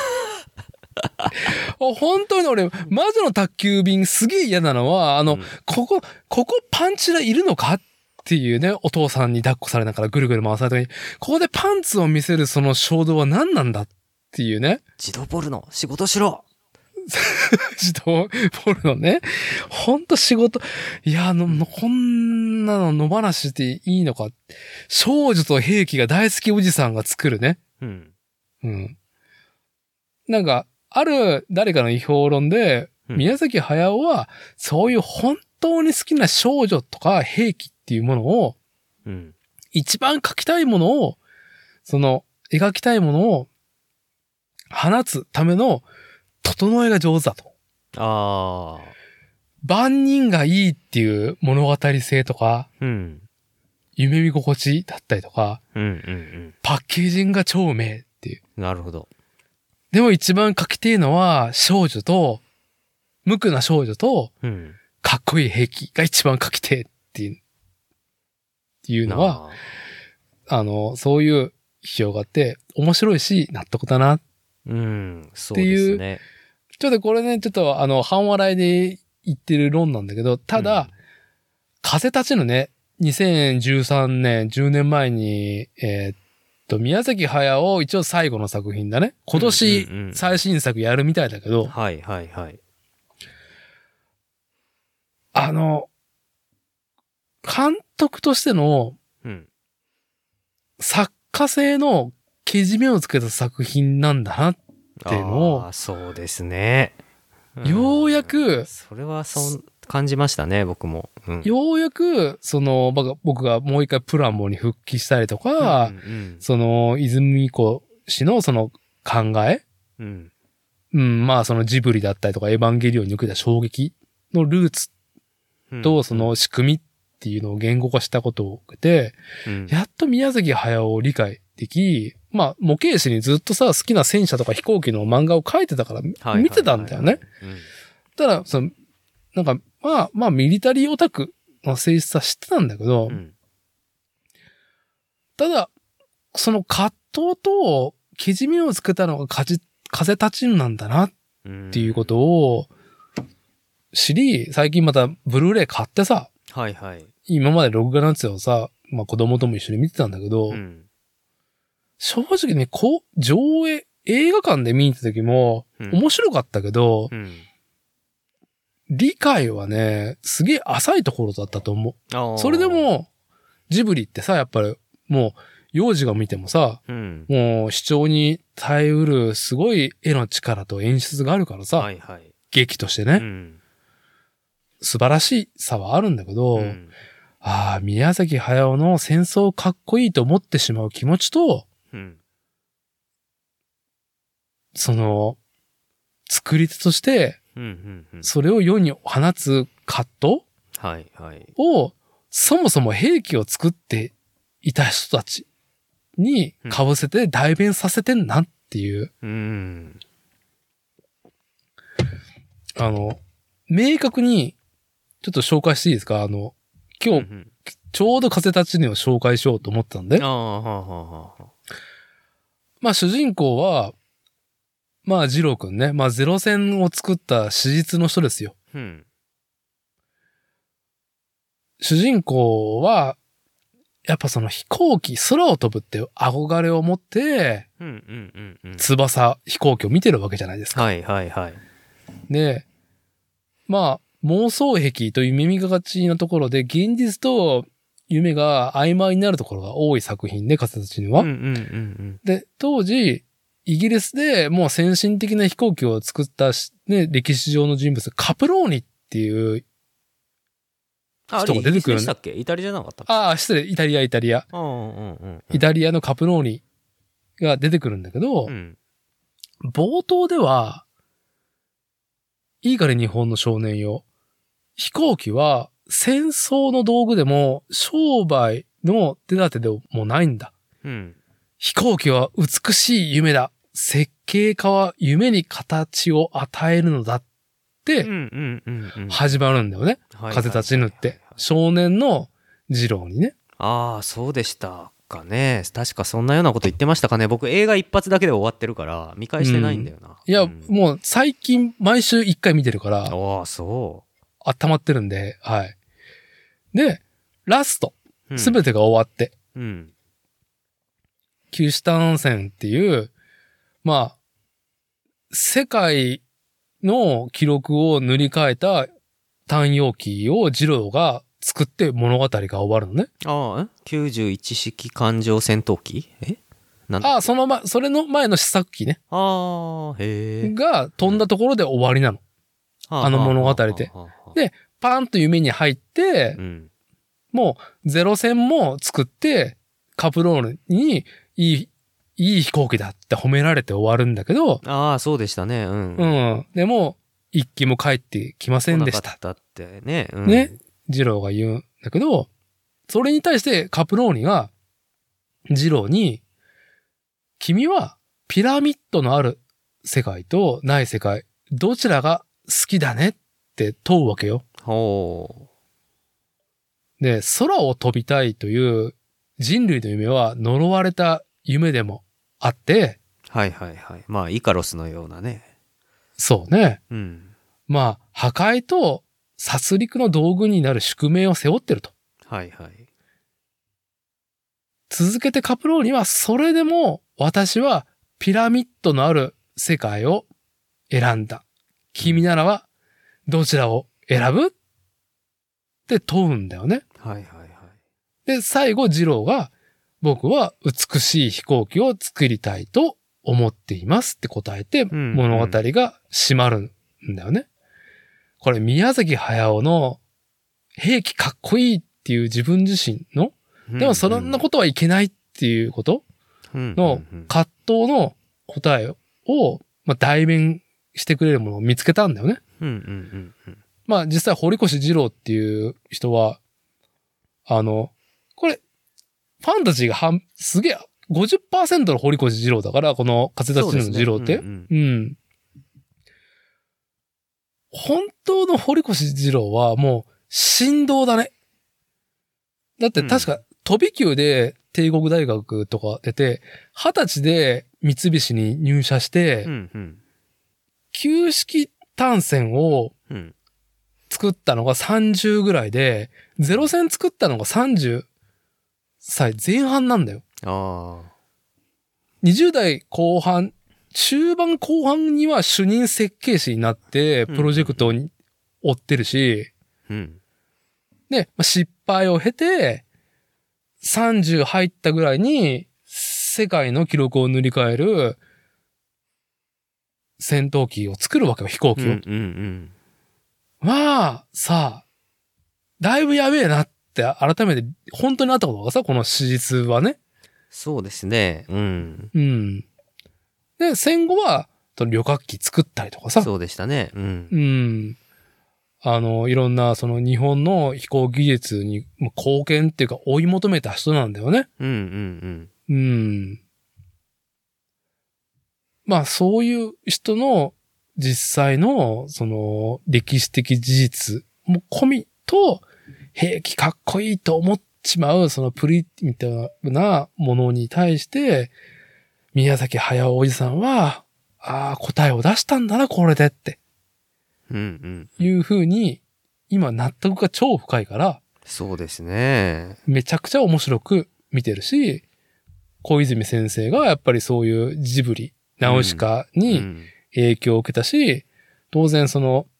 宮崎駿の仕事を手伝っていた、庵野監督のエヴァにも強烈に、その、なんかその傷跡を残されたっていたっうん。ていう話。まあ、世代性だよね、これは本当に。そうですね。まあその、同じね、うん。その自分が刺激を受けた作品の監督、作家もやっぱ苦悩していたっていうことうんうん。は、まあ、なんだろうね。まあ、人はっていう大きな死語で言うと、誰しも持ってしまうことなんだろうなっていうところで、そうですね。うん。僕はやっぱり、その一回、り、うん、その、時代性もあったけど、うんうんミリタリーオタクとか、うん。アニメ、ゲームとか、卒業しないといけないかったっていう、その、いやまあ、じ一回自分を否定しないといけない時期があったからさ、うんうんまあ、そこの、その、わけとか、うんうん。どういう経緯っていうのがあったのか、状況だったのかっていうのを、もう本当に今年に入って納得が深いっていうところで。うん。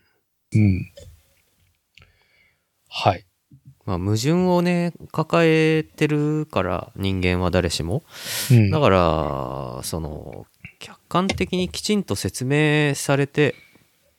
数式が成り立っているものを、あの、効率的だ、正解だ、魅力的だっていうのが最近多いけど、いやいや、そんなことはないなと僕は思うし、うん。矛盾を抱えたクリエイターが、あの、もがいて必死に生み出すデザインとか、製品の方がやっぱ魅力的であることが多いなというふうには思いますね。うん。まあ、小泉先生も言ったけど、なんか大きな力とか、大きな体制の意見とかに身を寄せたい、その、心情が人にはあるっていうことを言ってたじゃん。うんうんうんうん。ああまあ、あのーまあいわゆる、あのー大国の論理で、えーウクライナは西側 NATO の NATO と、あのーロシアの干渉地帯だ。で、そのウクライナを攻めるロシア、で、ウクライナに対して、あのー停戦をして、ロシアに抵抗するなという、あの、日本の、あの、オールド左翼の人たちだとか、そういう人たちとは、平和主義的なことを言っているように見えて、要は力がある奴らに力のない奴は従うしかないんだよってウクライナに言ってしまっているのと、あの、どう同じ意意味になってしまってるっていうことを言ってましたね。一人語言り。ってたねうん。まあ、それと、ロシア人もやっぱその、プーチン、まあ、ろく特にロシア人っていうお国柄では、よりその力、はい。まあその力イコール暴力うん。っていうところはい、はい。暴力装置っていうものに、やっぱその、なんだろうね、安心とか安寧はい、はい、はい。うん、自分が属していて間違いないっていうところをうんうんうん心持ち抱いてるっていうこともね、やっぱ書籍だったりとかさ、そうですね。本人の弁でもうん。あって、いやまあ、そユのーラシアの大陸の人たちの DNA なのかもしれませんね、もうすでにね。何千年と、面々と、脈々とそういうことを繰り返してきたわけですから、ユーラシー、アの人たちは。まあ、結局侵略される恐れがあるんだったら、力強い、その、当主に導かれていた方が安心、安全っていうね。うん。まあ、だから、結構、その、のんきなところもあってね、やっぱ日本、のんきなことを言える素晴らしい国だと思うんですよ。日本はね。うん。うん。いやー、政治の話をしたね。まあ、政治というか、まあ、人が集まって、政治が生まれるわけですからね人間3人2人以上3人集まったらもう政治が始まりますから人間関係というのはねはい。はいいやー。まあでも僕は良かったな、あの自転車で 作るのが、いや、だから、うなんかね、その、工業製品として、うんうんなんか、その、まあ、当の昔に一個の完成を見てるわけじゃないですか、自転車って。そうですねまああと戦闘機とかでもそうだと思うんですけどあのーまあ堀越二郎たちとかカプローニとかそういう人たち天才ど天才でさえその選べなかったわけじゃないですか何を作るかは。うん。与えられたお題に対して自分が一番美しくて機能的だと思う美しいものを作るっていうことに応え続けて彼らはものを作って残してきたわけでしょ。まあ、あの、その、美しいものを作りたい、美しい飛行機を作りたいっていうのが第一にやって、その、スポンサーは、ね、うん、その、超技術のスポンサーはなんだっつったらやっぱ軍事になっ軍ち事ゃだうっよたね。りねするわけですから、そイれはノベーション、超イノベーションだからね、飛行機そうが。そうそうそうだからそのまあ今さっきね一番最初でちょっと僕の話で申し訳ないけど、いやいや、僕の話してくださいあよ。のーまあ最初うちのね服部製作所でな伊達さんがなんでい自転車から一度も離れずにずっと来たのかっていう話をした時に、はい。まあうんあの才能はあんまないんだけど謙虚さ冷静さは僕はあって。あのー与えられたお題に対してどうよく答えるかっていうことをやり続けるっていうことをうん。やり続けたから今があるっていうふうに思いますよ。うん、あのだってねもう繰り返し言うように歴史上のその天才的なデザインエンジニアリングをする人たちでさえ あの時代に翻弄されてねあの選べないわけですから本当の意味で自分の作りたいものを作るってことが。まあ、その、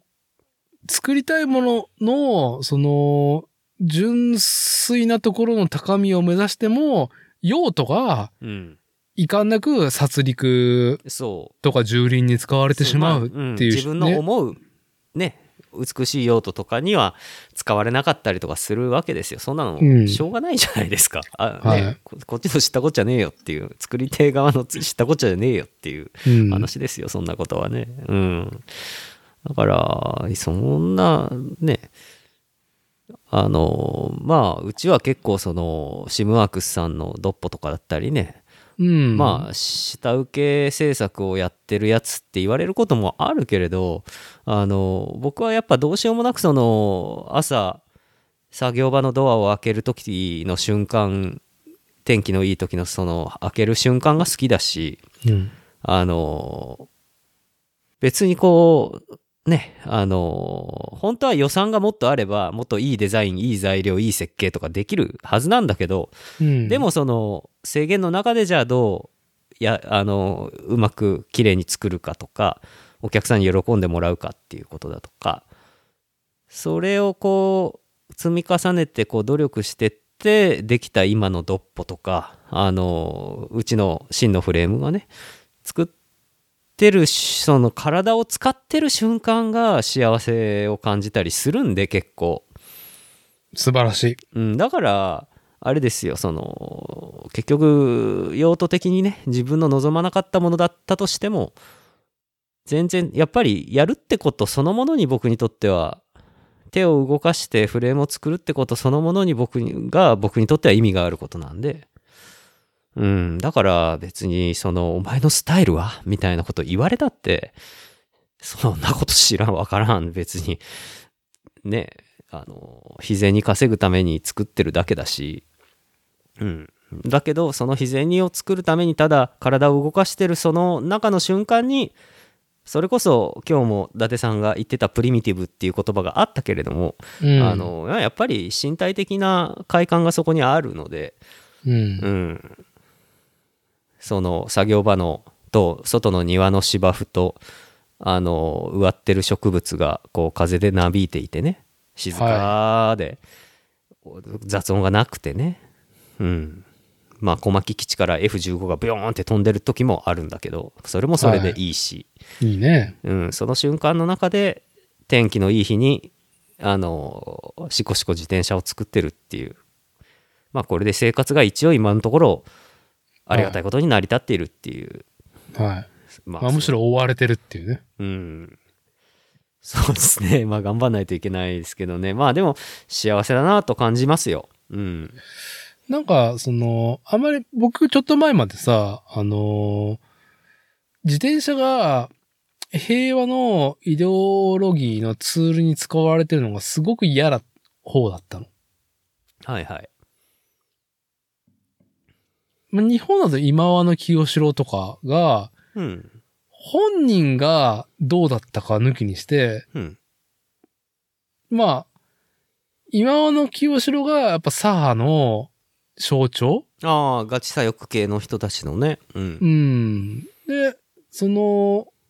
今和の清志郎が自転車に乗ってたってことが合わせて、そこに象徴にされることに対して、僕が、ちょっと、なんか、俺の今和の清志郎はタイマーズだから、うん。あのーなんだろう。なんか、だいぶ漂白された今の清志郎を崇めてんなっていうのが、ちょっと、あのー違和感だったんだけど、うん。ただ、工業人として、工業製品として自転車を見つめた時にね、うん。うん。あのーまあ、それこそ風立ちぬとか、うん。うん、いろんなその、史実、まあ、ドイツだったらポルシェ博士だったりとかね、はいはいはい。の史実を見たときに、うんやっぱ。自転車って当の昔にやっぱさ、人間の力を、まあ、再、移動ということにおいて、移動という一点においては、もう、最効率を当の昔に、うん、まあう、んうん作っていて、それにプラスアルファどうするかみたいなそうですのね。が、うんな、最近、振り幅の精査琢磨がずっとされてると思うのはね、いはいはい。どう考えても自転車は平均運用には向いてねえし、うん。まあ、その空挺部隊だったりとか、うんうん。その、なんだろうね、使われてるものもあるんだけど、自転車部隊あるね。北朝鮮も自転車部隊あるらしいね。まあ、どこも、うん自衛隊もあるよ、自転車。スイスとかもあったよね、確かね。空挺部隊と折りたたみマウンテンバイクは、うん。あの、どこの国も運用してんじゃないかな、どちらかというとえー。うん。で、まあでもさ、うん効率としたらやっぱ、当の昔に旬音は消えてるうし、んうんうん。うん、まあそっちに運用されにくさを持ってる工業製品としては、うんうんうん。あまりさ、国のイデオロギーも入ってこないじゃん。うんうんうんうん。まあある意味、どんどんどんどん、なんかローテクがあるう、が上に、あ、あるが上上で、なんか平和の象徴になってんね、自転車が。っていう、そうっすね。僕の、そうのん納得も深くなったし、自転車が平和の象徴として純度がどんどん上がってんなっていうのは、うん、うん、なんか面白いなとは思うね。まあそうですね。フもういいァッションだけじゃなくてね。そうそう、いい意味で無意味ですからね、 自転車乗るっていう行為 が。時間の浪費でしかなかったりとかするけどまあいい運動だけど。じゃあ、だからさ、うん。プラモもそうだけど、はいはい。、ね、あのー、蓮舫さんにそれいるんですかって言われたらはいはい。ね仕分けられる。 やべう え。ん、ああ、やばい。仕分いいけられ返る。しできないけど、うん。あの、よくさ、お菓子屋がなくなったら、本当に、その、そこの国、地域うは、ん本当に、あの、貧しいことになるはいあーはいはい。うん。っていうね。うんお菓子なんて、もう絶対いらねえもんだから。まあ生きていくにあたっての必需品じゃないよね。嗜好品だよね。うんそう。そういうのをやれるってのはまさにへお菓子屋さんが平和だねうん繁盛してるのは平和の象徴だっていう平和論ですよ法がね、昔からあるじゃん。はいはいはい。それが当てはまるものって、いろいろある中で、やっぱ自転車って、うんその一個じゃない。そうですね。趣味の自転車はそうですね。うん。まあだから、あの、まあいろんな、その誰かの言葉を借りて、平和のね、うん。なんだ、イエロー掲げるのもいいけど、やっぱりお菓子いっぱい食って、自転車いっぱい乗って、アニメいっい。ぱい見て、うん。漫画いっぱい見て、まあ本当、それは人にとって、ね、人の、なんだろう、イノベーションに対して足しになるんかっていうことをうんやることがまさに平和。うんうん。平和。を存分に味わうス、味わうスタンスっていうところではないかと。はい。あの、そうだね勝手に肯定するっていうね。うん、まうあんそういう意味がなくて快感な時間をつく つたくさん人,、ね、人間が取ることができるためにイノベーションが欲しいわけであって、うんう。ん、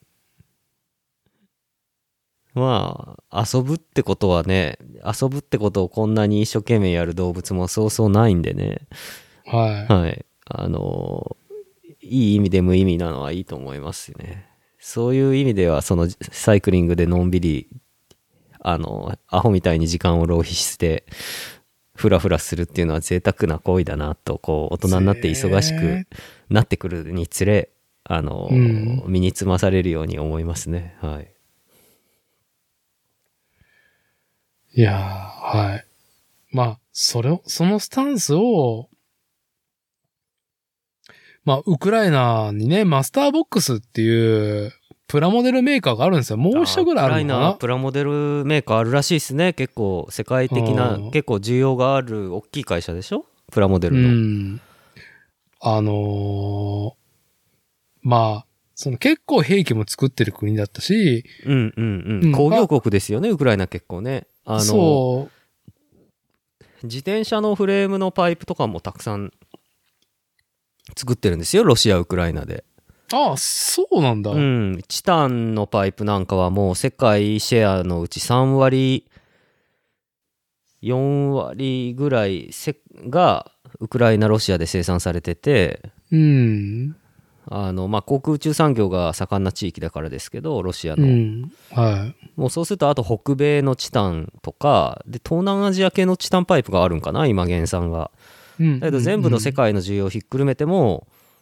あなんかシェアが確かウクライナロシアチタンパイプは多いらしいんですよシェアかなり占めてるらしいんですよでこの戦争が始まってかからそのロシアウクライナのチタンパイプの供給が止まっちゃってら、うん。でそれであのチタンのフレームビルダーさんたち戦争始まった初期の頃なんかもう全然材料が結局そのない分はアメリカとかさっき東南アジアの方にじあのみんな買いに行っちゃうんでうん。もうどんどん値段が上がっちゃって材料のうんう。んあの材料の在庫はないわ買えるとしてもクソ高いわで大変だったみたいですねはい、はい。うん、まあ、そんな中さう、ん、ものづくり大国ではありますよねウクライうナはねんあので、まあ、うんその、旧ソ連圏の国の中では、その国土がやっぱその農業にも適してるってことで、はい農作物も含めて、うんうん、まあなんかもう歴史の話は今日はしないけど、やっぱなんか独自のね、あの、なんだろうね、民族主義を抱えれる土壌があったんだろうなって想像するんだけど、うんうんそうでもないと、まあプラモ屋ができたことあることうんうんうんと、この戦時下でうん、プラもずっと新しいの出し続けてるっていうことうんうんうんしかもその自国の戦ってるウクライナ兵だったりとか、はいはいはいその、難民になってしまった子供たちのプラモとか今作ってるわけよ。うんうんうんでも、そんなん、そういうミリタリーミニチュアばっかりじゃなくて、水着の姉ちゃんだったりとかう、んうん SF の姉ちゃんとかも作ってるとこなのね。はいはいはい遊び心もあるっていううん姿勢があるメーカーが、うんうん、やっぱその、まあ、自分たちがやれるところの主張としてそういうことを出してるじゃんね。もう、 まあ、ヒゲみたいなものに、にも捉えれるじゃん、その、プラモ屋が自国の子供たちが難民になってるから、それプラモにしました、みたいな。うんいやまあ大事なある意味で記録記憶だしうん。でそれをやりながら水着の姉ちゃん SF の姉ちゃんの、うん。あのーねドスケベな感じでこう作るのもさっきのあの無意味ってはいい。うすね、その無意味ってだ意外にいい意味で無意味無駄っていいなあみたいなでその無駄なものをあのいやもうロシアに攻められてもいや作れてるぞっていうのはやっぱそういう戦いなんだよな、うん、そう。だから、も侵略に対するね戦いなんだよねそうん魂までも侵略できないぞっていうう、うん。ゆえにね、やっぱり、その、なんだろう。戦争はダメ。その、モチーフを手につけちゃダメみたいな、その、んなんかね、アレルギー症状みたいな反応は、本当に良くないんじゃないかな、うんまあねというね。ユリウス・カエサルの話になるとあれだけどお見たくないものを見ないですからねああ、そういう言説があるんですか。あうんあの人は自らの見たいものしか見ないっていううん。あの名言があってですね、はいはい。見ようと欲する現実のみを見るっていうね、うん、はい。いやー、まあ、小泉優先生に話を戻すと、やっぱり賢い方のそのユーモアさ、ユーモアうん、があるから、んうんまあツイッター、ね、まあ、このポッドキャストを聞いてるぐらいの人だったらもう全然抑えてるとは思うような気がせんこともないけど、うん、なんかね、ああいうスタンスは、なんかすごいいいなと思うし、憧れるなと思うよね。僕はそういうふうにはできないからさ。うんうんうんうん。なんか、ほんと賢い方だなっていうふうに。まあむちゃくちゃ賢いとかじゃなくてやっぱ優しいんだよなあの全体的にその優しさが漂っているっていうのが僕の泉子先生を見てる時の印象かないや、優しさって、うん、体力、筋力、知力がないと優しくできないよ。フィジカ ルうん。まあでもそうですね、うん、あーいや本当にうんそこの懐があるから優しくできると思いますよ。そうですねまああと朝日新聞媒体のなんかインターネットなんかウェブメディアであのー泉子先生の特集をやってたんですよねはい。あの子供の頃の泉子先生はどうなんだったかっていうところから話が展開していくんですけどうん。あのーままあ多分ね泉子先生はどっちか言うとちょっとこう自閉自閉症スペクトラムとかがある人だと思うんだけど、まあ、いわゆうるん。ちょっと、ああのー社会生活できてるから、あのー診断が下りるような感じじゃないと思うんですけど、うん。まあ、今回の講演会でもあの講演会っていうか一人語りでも言ってたけど人の話を聞けない って言ってあの15分過ぎると集中力が切れて相手が言ってる文章がもう理解できなくなるって言ってて、え言ってたね。うん、でそれは実は僕もあのー服部家って結構その発達障害の家系で。うん。あのー僕の妹もどっちか言うといわゆる ADHD の毛があってうん。まあだけど妹はあの心理職心理学職であのーまあいろんなところの、あのーし心理学系の仕事をしてる人なんだけどうん。でやっぱ僕の妹が言うんですよ。あのーいやお父さんは確実にアスペルガー症候群だと。うんも。う今はアスペルガーっていう言い方しなくてあの AL え ASD かうんっていう言い方するんだけどでお兄ちゃんもねお兄ちゃんもやっぱほあの多分アスペルガーの毛があるよって言われて、はうん、で妹はあの ADHD 多動性なんちゃらかんちゃらってやつでい。は妹はね忘れ物とかがすごくてであと、うんへ片付けができない部屋がとっちらかるい。はい。っていう子なんだけどだけど旦那さんはあのどっちかいうと自閉症スペクトラムのあのアスペルガー症候群僕と同じようなうん感じで、片付けないと気が済まないっていう没頭しちゃう人で、まはあいいいコンビで、 はい夫婦をやってるんですけどあのなんか出雲英子先生もそんな感じじゃないかなっていうのはちょっと失礼だけど思っちゃうんだけど15分人の話聞けないっていう15分聞いたらフェードアウトするっていう話聞いたらあの子供の頃にやっぱりもう子供の頃から15分ダメだったらしくてうん。その朝日系のウェブメディアではそのことが載ってたんですよ。うん、あの、うん小学生の時にあの学校の勉強は全然できなかったっつっててうん。あの人早稲田だけどね、うん、しかも今、東大の一応東大だ講け師どだし、ね講師を務められてますけ ど劣 ね。等生だったんですって。うん、うんう。ん、でやっぱななぜっていうのはやっぱもう子どもの頃から学校の授業で15分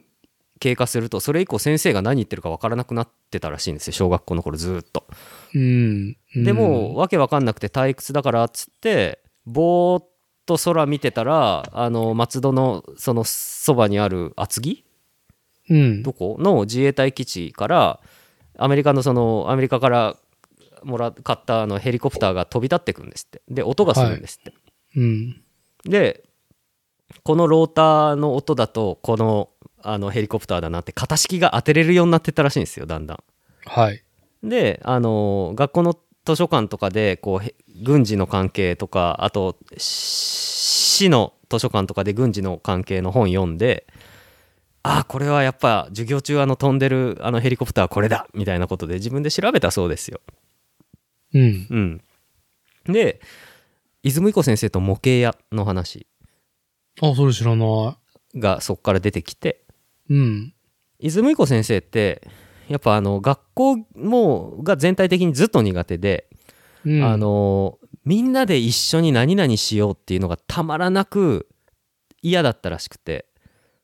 はい、運動会でみんなで一緒にダンスしましょうとか、うん。みんなで一緒に修学旅行行こうとかそういう学校行事でみんなで一緒にっていうのがもう本当苦手では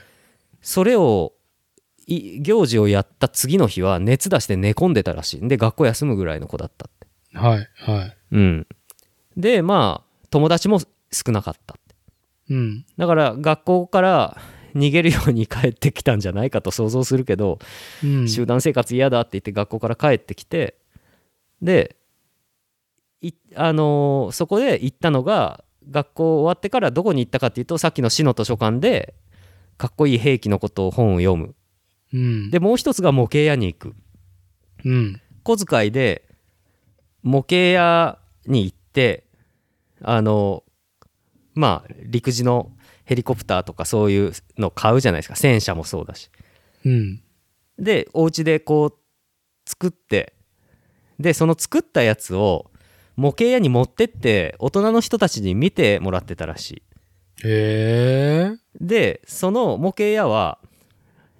自衛隊の基地が近いからうん。模型屋に自衛隊のあの人たちが出入りしてたらしくてうん。でその自衛隊員の人たちが「おう坊主ここのあのダクトのはここはダクトだからここは塗っちゃダメだよ」うん。こういう違う色で塗るべきじゃね実際はこうだよこうだよって教えてくれてたらしいんですよ泉子先生。やべえ、リアルな答え。うん、でその現場の人のリアルな答え「ほー」って聞いて「じゃあ」って言ってまた次のやつを買ってうん。うちで作ってでまた模型屋持ってくといつもの自衛隊員のおじさんお兄さんたちが「を見せてみよう」っつって見てもらってうん、それで、やっぱその兵器のこととかで一緒に話して盛り上がってそういう人たちとは仲良くできたらしいのね子供の頃小学生、うん中学生の頃人。はい。そういう風で軍事オタクになってったんですよね、うん。うん、だけど、ど実は泉井子先生のお父さんお母さんってお父さんが小学校中学校かどうかの先生はい。でお母様が絵本の作家さんの絵描きだったとはい。でえまあ文化人系だからやっぱどっちかというと左翼系の方に思想がいって反戦反核ね反戦反核はで あの夏休みになるといつもそのご両親が企画したあの反戦反核のイベントを展示会を図書館でやるんですってうん。でそれに両親いなくなっちゃうからうちから泉子先生はそれに連れてかれて図書館で本読んでなさいって言われて、ご両親はそのイベントというか展示会をやるわけだ反戦反核の。はい。で反戦反核のイベントを2階でやってる両親がやってるのに当の息子はその1階下で「ロシアの兵器かっこいい!」って言って、はい兵器の本を読んでるっていう、はい、そういうこうある種矛盾した状況があってねじれですね。家庭内ねじれ。ねはいでまあ両親もやっぱりそういう兵器が好きだっていう泉井子少年に対してちょっとやっぱり苦々しい気持ちがあったみたいなんですよねうん。だけれどもやっぱりそのまあ生きていければいいしあんたの好きなようにすればいいよと多分言ってもらってて、うん。うんで、うん、その、まあ、今のその泉子先生のこう、まあ、さっきも新聞赤旗にあの泉子先生のコラムが論考が載ったっていう話をしましたけどさっきはい。あのなんか泉子先生はその朝日系のあのウェブメディアの最後のインタビューで言ってたのが、まあ、平和を愛する気持ちは一緒だとうん。お両親だけれどもあの理屈として現実として成り立たないおあの平和だ平和だって叫ぶだけとか歌うだけとかでは平和は本当は来ないんだ今の世界では、うんだけれどだからといってそういう人たちを叩くんではなくて正論でうん。あの僕の両親のような人たちをどういうふうに説得できるかどういうふうにコミュニケーションできるかっていうどうしたら納得させられるだろうっていうのを常に目標に置いて、えー人と話すじ自分の自説を述べるっていうことをこあの若いうちからずっと考えてきたことが今につながっているのではないかっていうことを朝日のその,、まあ、あの特集ではおっしゃってましたよね。うん、はあ。いい話ですね。いい話だし。僕は意外にその泉子先生掘ってきましたよねウクライナ戦争始まってから。うん、ああ。いや、なんか、そうね。まあ、ちょっと今の話の流れで、まず、言うのは、まあ人類9割皆病気だと思うからね。うん、まあみんなねス何らかのその特性癖とかを持ってるので、うん。まあまあまああのーそれは全然みんながべ違うっていうことみんなが違うっていうのは大前提っていうとこじゃないですかね。うん、まあ、だから、本当に、これはまこっちとも言ったけど、みんな違ってそれでいいってさ、最近言ってるけどさ、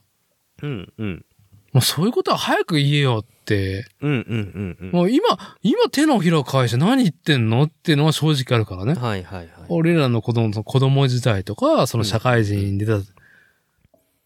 と、時うんうんいや、その教育とか、その、まあ僕がさ、その、アニメ、漫画は卒業しないといけな、と思ってはいはいたはい気持ち、うん。うんうん。そのミニオタでいることの、何かその、な、なんだろうね。ちょっと、良くないんじゃないかっていうあ後ろめ。たさというかね。ううんん。ね。それは、大元のその価値観の理由は、うん。まあ、さ、何か多くの人たちが目指す確一化された、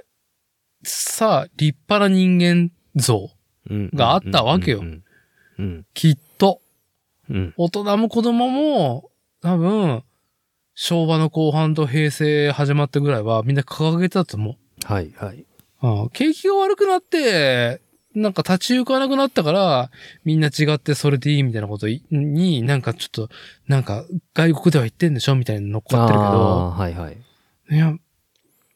早く言えや、そういうことは、みたいまあね。まああと、経済が成り立ってかないと、そのみんなが違ってみんないいも成り立たなくなるぞっていうな。うん。のは肝に銘じ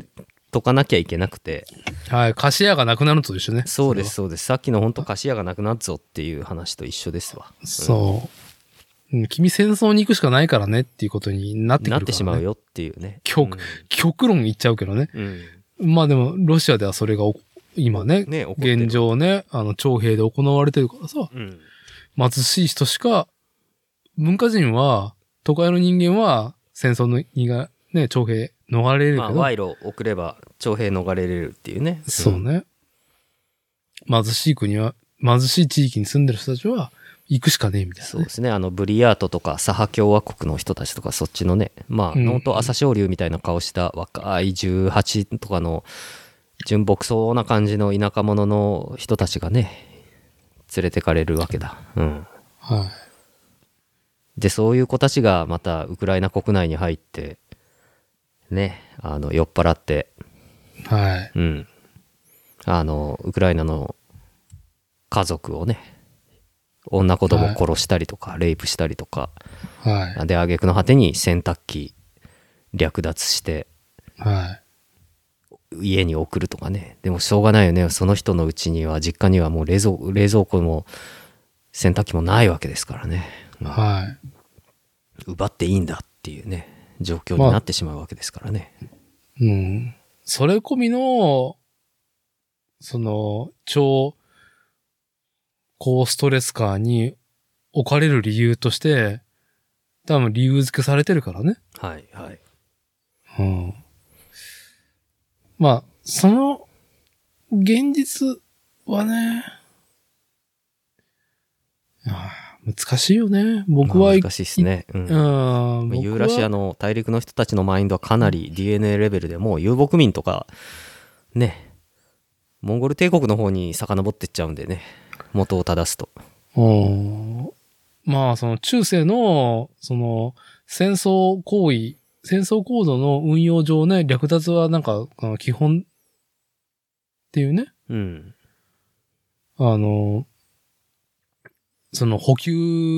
システムとかは気づけないからさ。うんうんそれが今ね、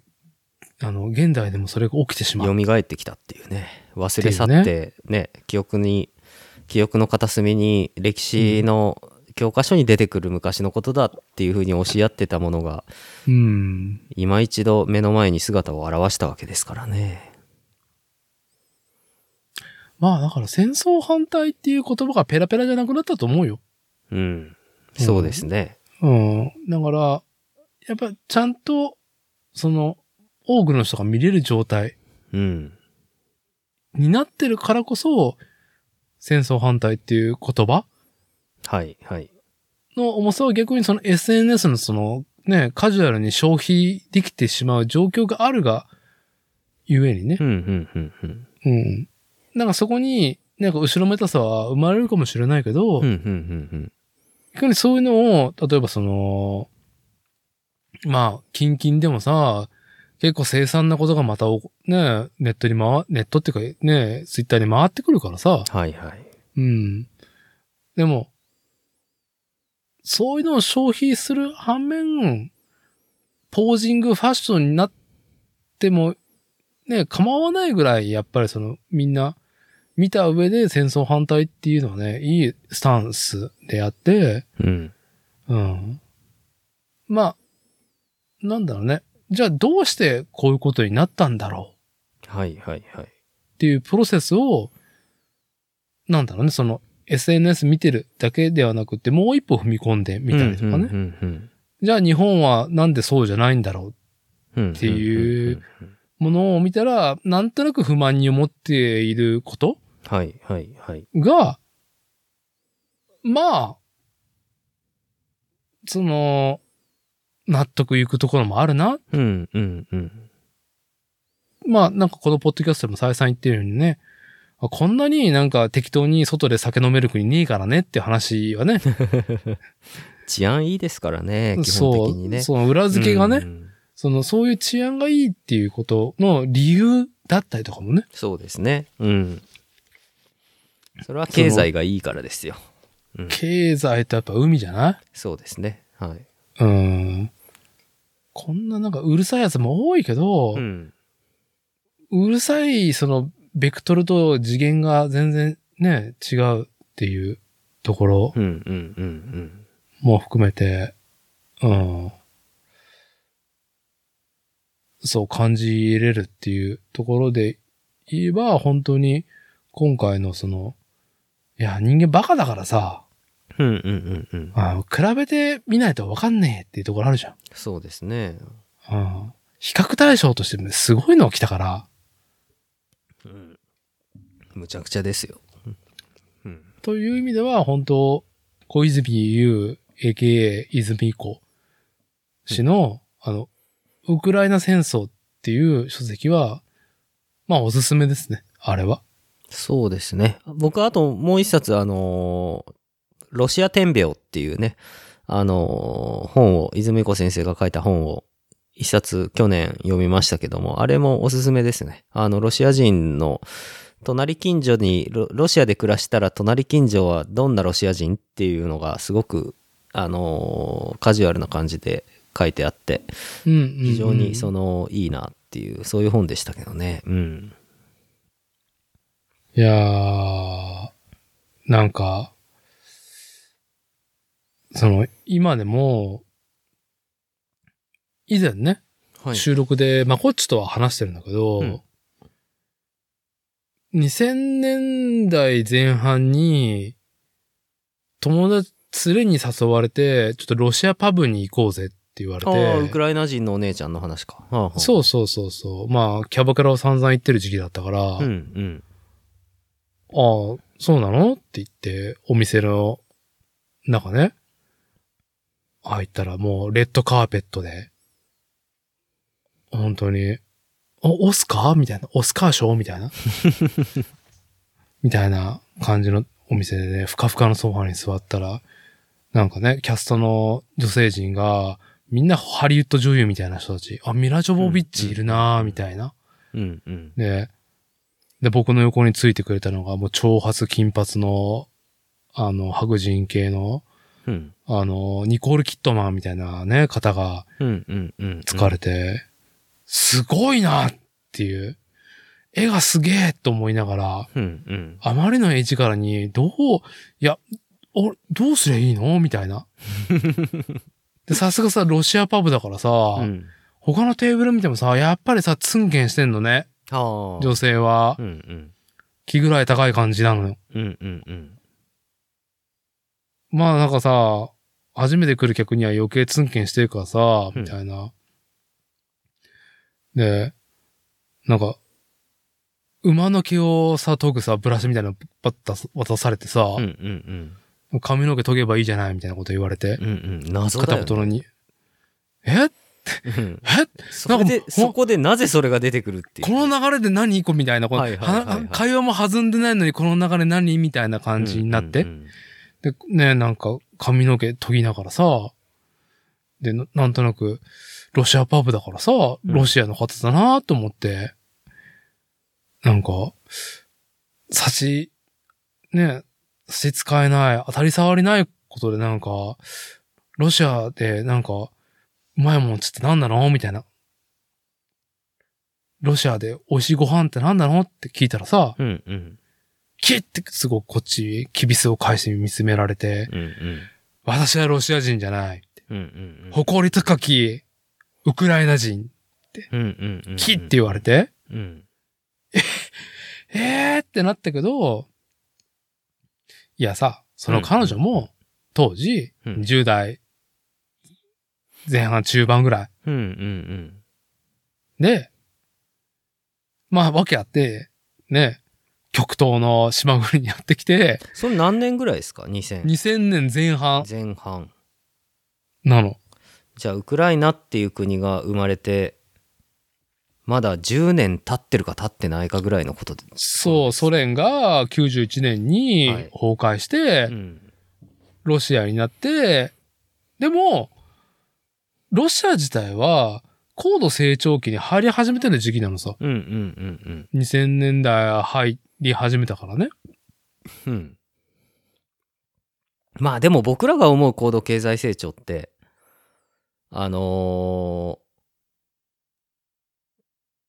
みんなが頑張ればうまくいくある程度うまくいくっていう経済成長でしょだけどロシアの経済成長って多分その当時だとあの赤い貴族っていううん。ノーメンクラトゥーラだっけまあいわゆるオリガルヒのようなものな人たちが富を独占した時代だったですよね。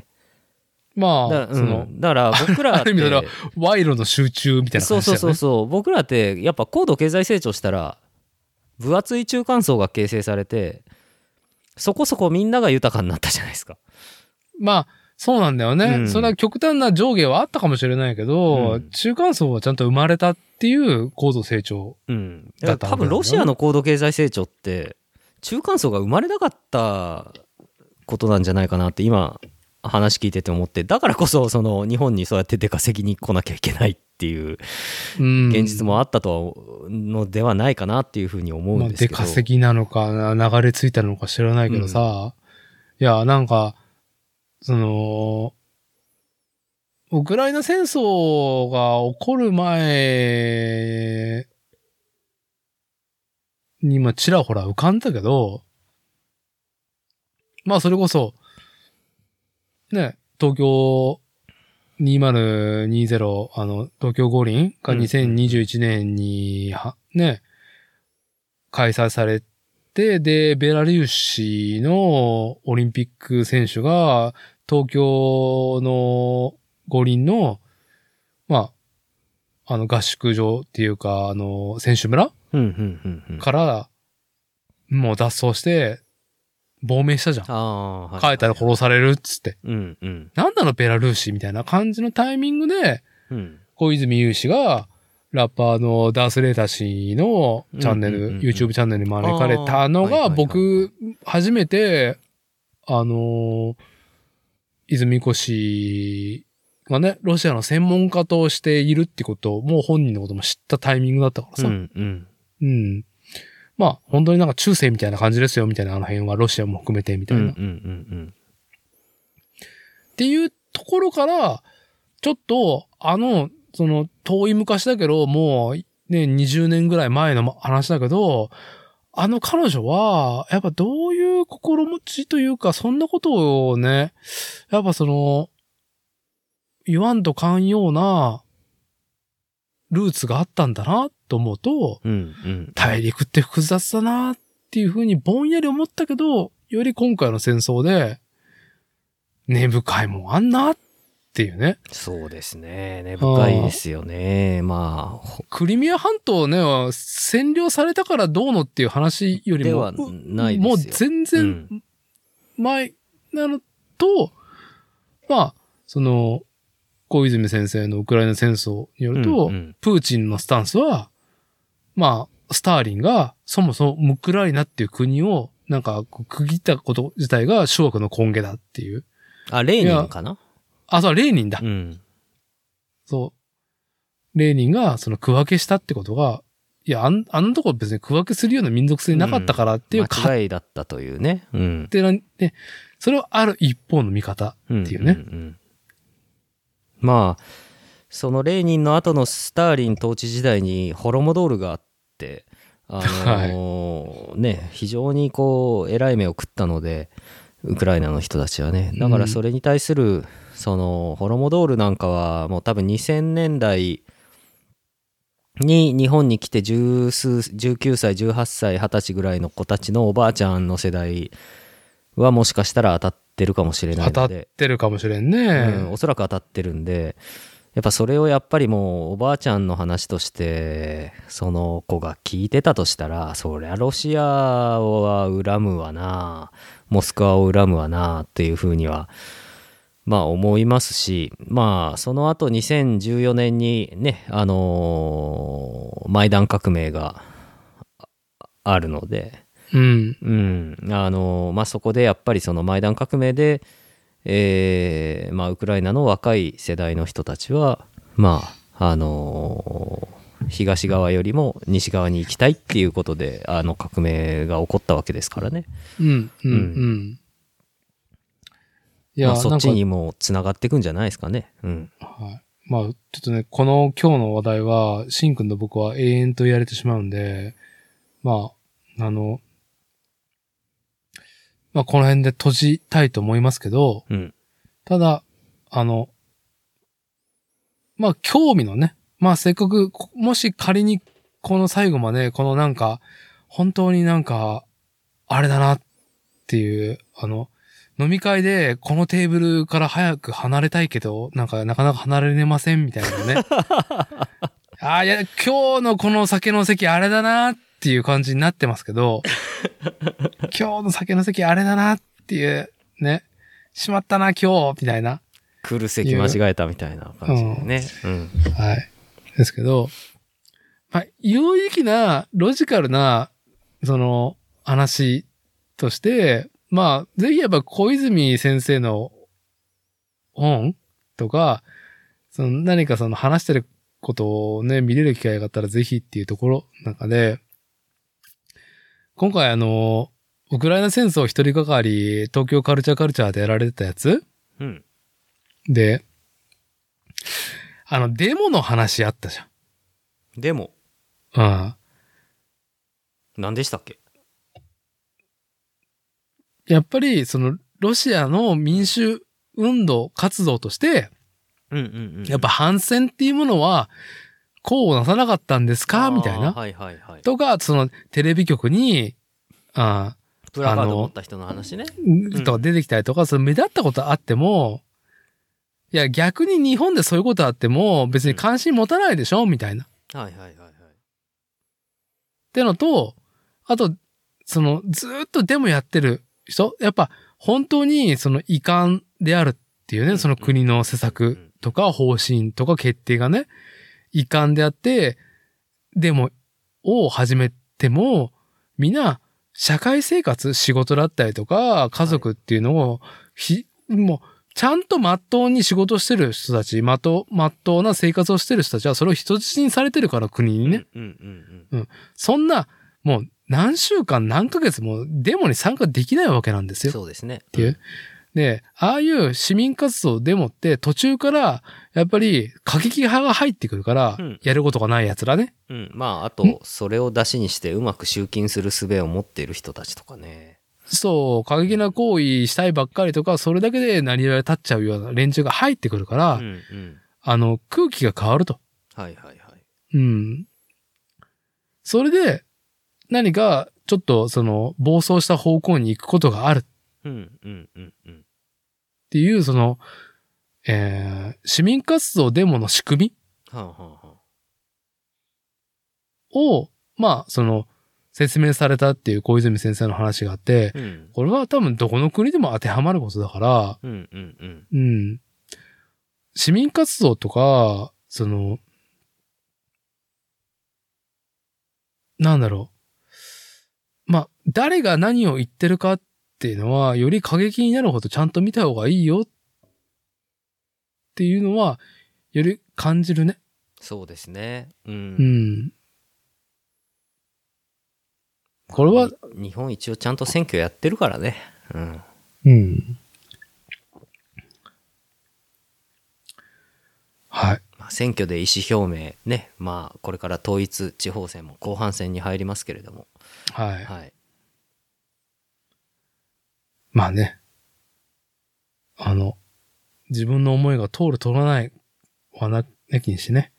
まあ自分の年齢がね、一票になったっていうことをいい思って、